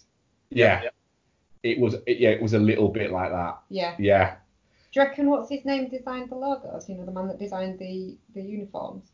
Chet Hanks. No. Chet, Chet did that. No. Chet got his mate, his sick mate, to come and spray that for him. No, like in real life. You know. No, that is that's what happened Oh. in real life. Chet's mate sprayed that fucking wolf on it. I don't think Chet was alive in World War Two. No, Mark. the ones that they used No, in I'm that. talking about in actual real life, not the movie. I still think Chet did it. Chet Hanks is immortal. Chet Hanks is one of the old guard. Is? Yeah, it's just he's too bro for it. No, I mean Chet Hanks is actually Tom Hanks's great great grandfather. Yeah, it just. I actually have a picture of Chet Hanks still on my phone. Why? I don't know. Maybe you scroll through your phone and you go, why do I have a picture of that? Why? I clearly saved it to send it to somebody for some reason, and it's a picture of Chet Hanks, and I'm like, I can't delete that for some reason. Did you find it amusing that that, that, that that man kept bringing him sandwiches? He was really concerned about Tom He Hanks. was eating. really trying to. yeah, He he kept saying that he's not eaten since he came on board. But just at, at, at some point, you just go, "Do you know, what, I'm just gonna have to leave it. No, it's his job. Ah, He takes his job to seriously. take him Steve onion Hanks, yeah. sandwiches. He's taking that weird. What's your sandwich. read on the sandwich, Ian?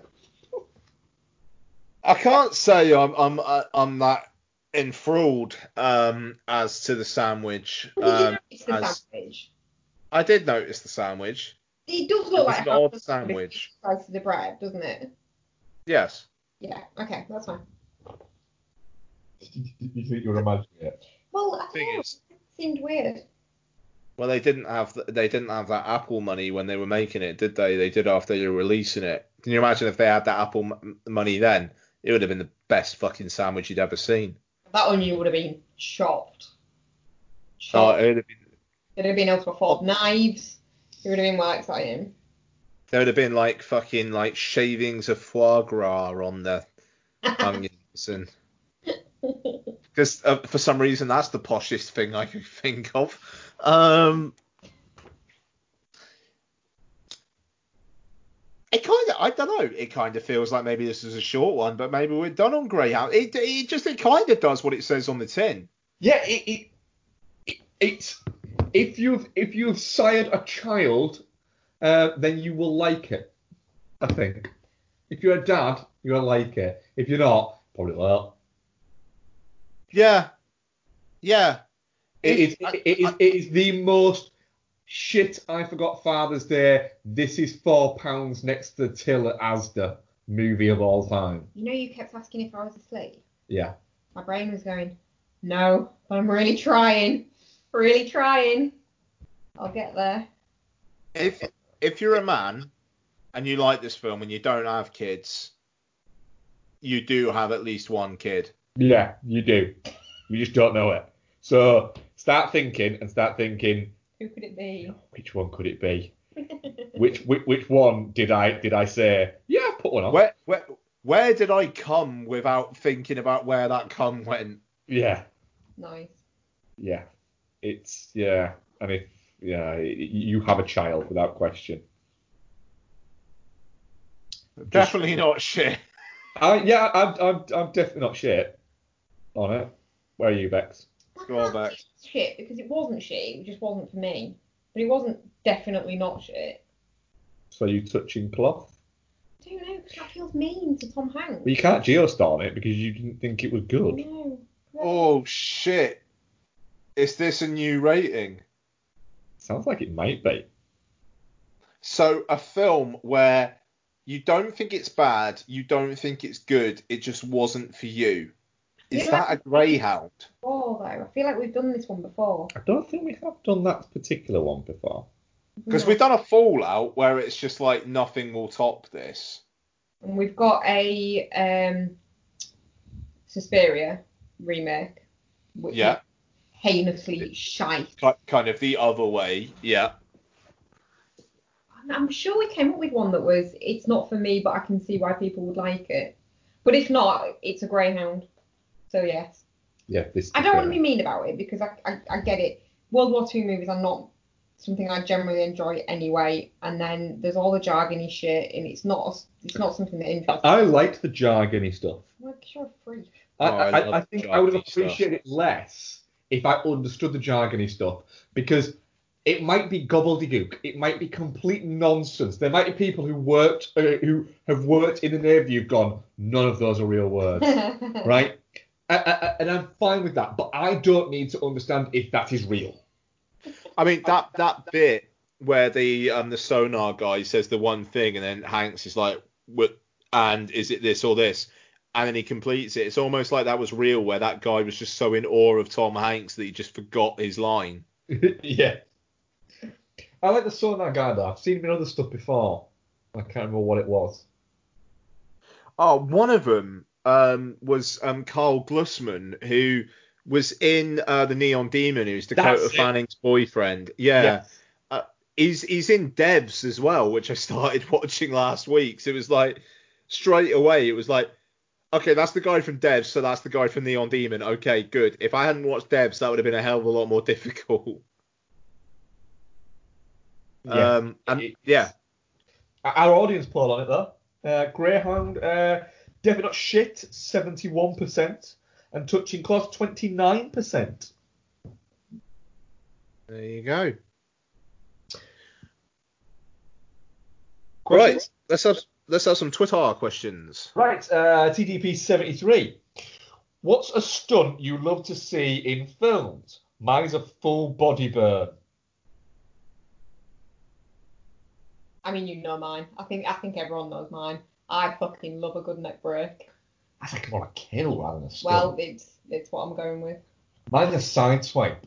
Side. You know when a car swings round Oh, and yeah, smashes into good. somebody and sends them flying? That. I'm a big fan of a side swipe.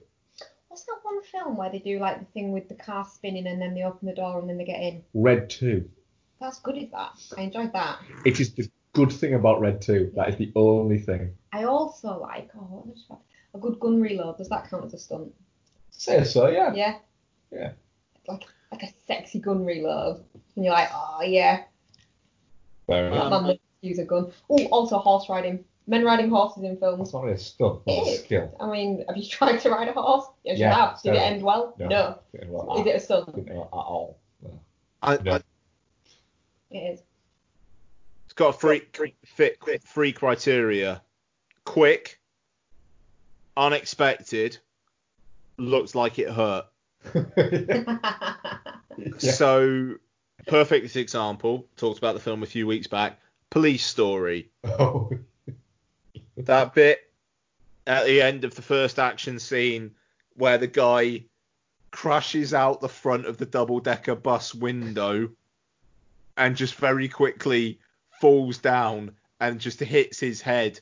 And it turned out that he was supposed. I, I, was it like he was supposed to land on the car? Yeah, the, But the, missed. the bus was supposed to hit a car that was placed Oh, in front of it, um, but the brakes weren't too well on the bus, and so it ended up jolting forward, and there was a big gap between where it should hit the edge of the car and where the bus should be, and so the stuntman just fell out and landed on his head.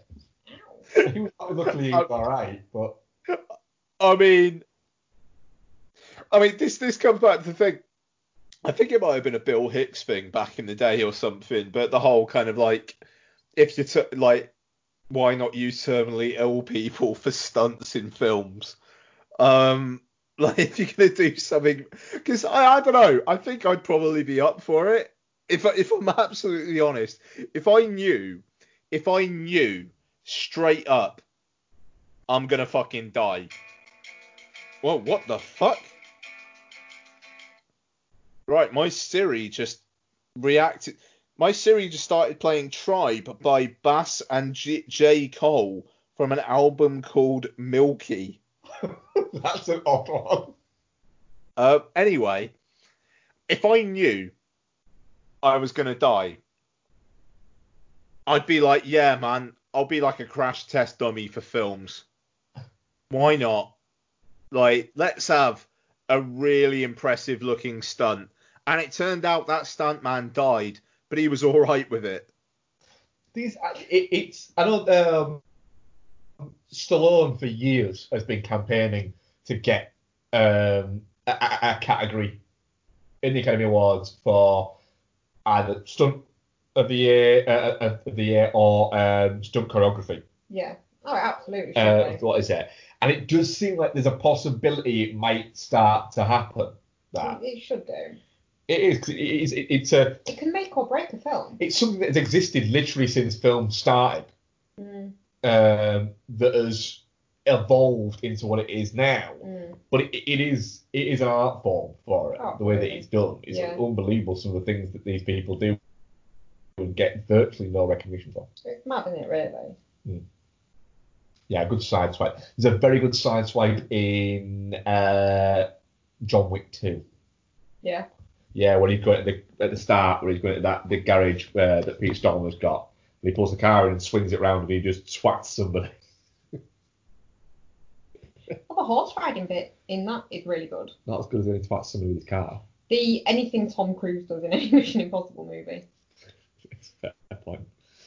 Um, at, uh, Rick Kidd, at Rick J. Kidd, uh, regardless of the character's competence, what are your favourite performances as military leaders? E.g., for me, I like George C. Scott in Patton and Humphrey Bogart in the Caine, uh, the Caine Mutiny. K9 Mutiny. That's a different movie. That is a different movie. That's that one film by Wes Anderson. yes, yes. well played. I don't know what it's called.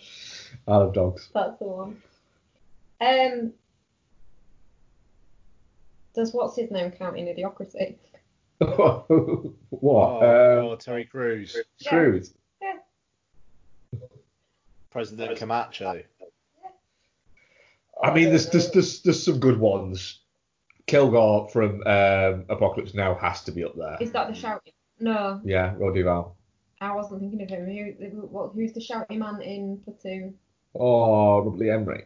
Yeah, he's good. Yeah. Uh, uh, Platoon.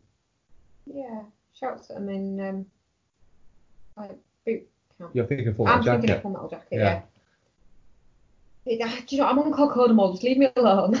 Uh, best, I think, generally best performance uh, as a military leader. I think he's Tom Berenger in Platoon.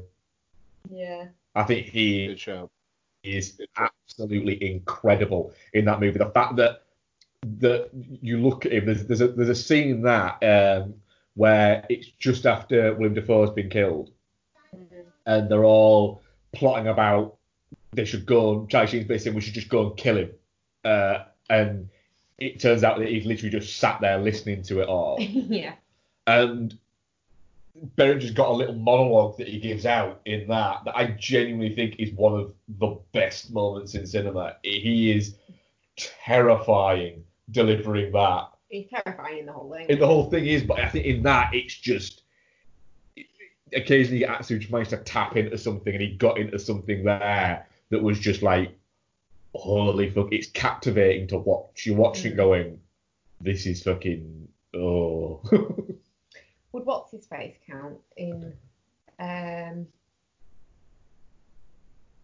got Richard Crenna in. Um, yeah, is he? T- he's not really a military leader. Though, yeah, yeah, he? it's a, it's a colonel. Yeah. Yeah. That's a really good performance. It is actually. There's a lot of subtlety. I mean, especially Yeah. it, it, you know, there's. I think Richard Crenna's performance in the Rambo movies um, gets kind of pulled down a little bit because of the performance possibly in number three, where he gets to be a bit more action Rambo. Yeah. Um, which Rambo three it is. It's an enjoyable film. Um, um, I can see why people don't think it's a great film. I really like it, but there's a nostalgia element to- of that. Mm. But you you have to sometimes take the time of, of when films were made. Yeah. Um, and I think you've got to have an element of, of, of that with, with something like Rambo 3. But in in First Blood, you're looking at a very different uh, um, viewpoint for, for the way that these films were made and the, the story they're trying to tell. Um, and of course, at the time when they were filming, Rambo dies at the end. Mm. Um, and so you've got all of that, and the fact that he's reading the situation, he's always one step ahead of Brian Dennehy in terms of he knows but what is it. And then there's a moment where I think Crenna, his character realizes, shit, this is what I've created, and this is what happens when it breaks, and I've never seen what happens when it breaks. Mm. I've only seen what I've created and been proud of what I've created. I've never, Seen the after I've never thought. I've only thought about them as soldiers. I've never thought about them as People who have to go back to their lives. Yeah. Yeah. and it, it- there's a look he gives where where it, it- there's almost like a realization of, oh shit, what have I done to this person? Yeah. You know, I, I've broken this this boy, um, and obviously that was to link into the fact that you know the next shot of it is him shooting it. Mm. And they, they didn't do that. And it, it's I think it's a, it's, it's, a, it's a very underrated performance that kind of gets lost in the. I, I think the the static that was created uh, in the, the, the, the Rambo movies after First Blood. Yeah, yeah. Well, yeah, it's a completely different film, isn't it? Yeah. Ian. Terry Crews and Idiocracy. I bet there's one glaring one. I bet there's one like oh, we are we are really fucking missing. I just also noticed that Saving Private Ryan is currently two ninety nine on iTunes in 4K with Atmos. I think it is. It's a good movie, is that? It's not. It is. It's boring. It's not. You watched it quite recently and actually really quite liked it. Yeah, no, Saving Private Ryan's not bad. I can't be asked to rewatch it anytime soon. though. It's three days long, isn't it? It, it it's pushing three hours. Yeah. Yeah. Three days long. Do you want longer though? Greyhound. No, Greyhound's actually 90 minutes long. You could watch Greyhound, I think, almost twice at a time. Yeah, I played Blue Boy. Is it? Yeah. Oh. Anyway, What were you gonna say? um, Thin Red Line's actually longer than I've only watched that once, you know. It's very, very pretty. In Makes zero sense. That is okay. I don't think it is. No. Mm, oh. Oh. I've got it on Blu-ray upstairs though. Steelbook. It's not even that great a looking steelbook to be honest. No, it's not even. Yeah. Uh, that's it for questions.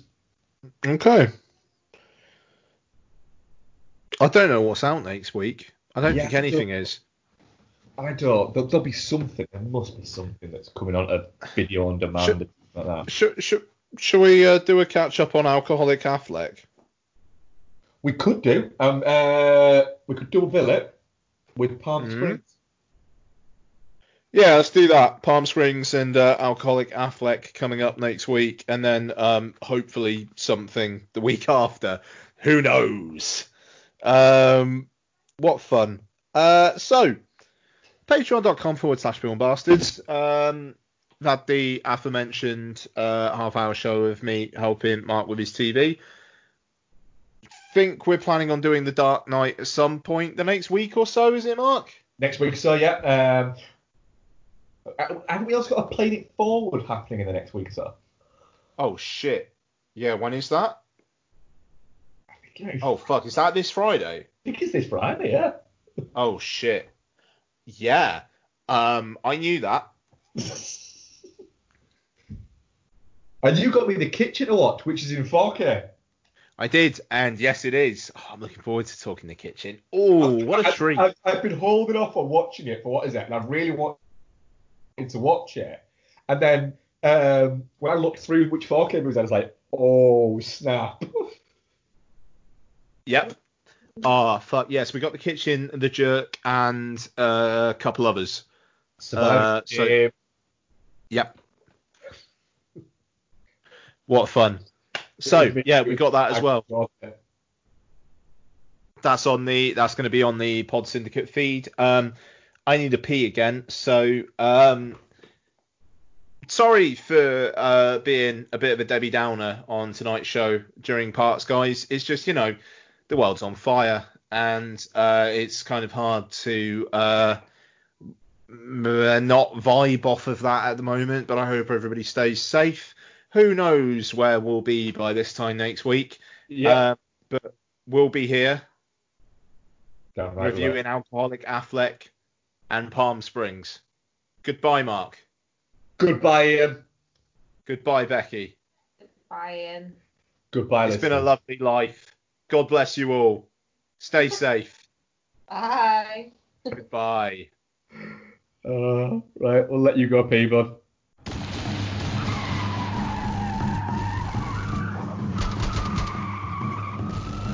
podcast is part of the Pod Syndicate family. For more criminally compelling shows, articles, and conversations, head to wearePodsyndicate.com.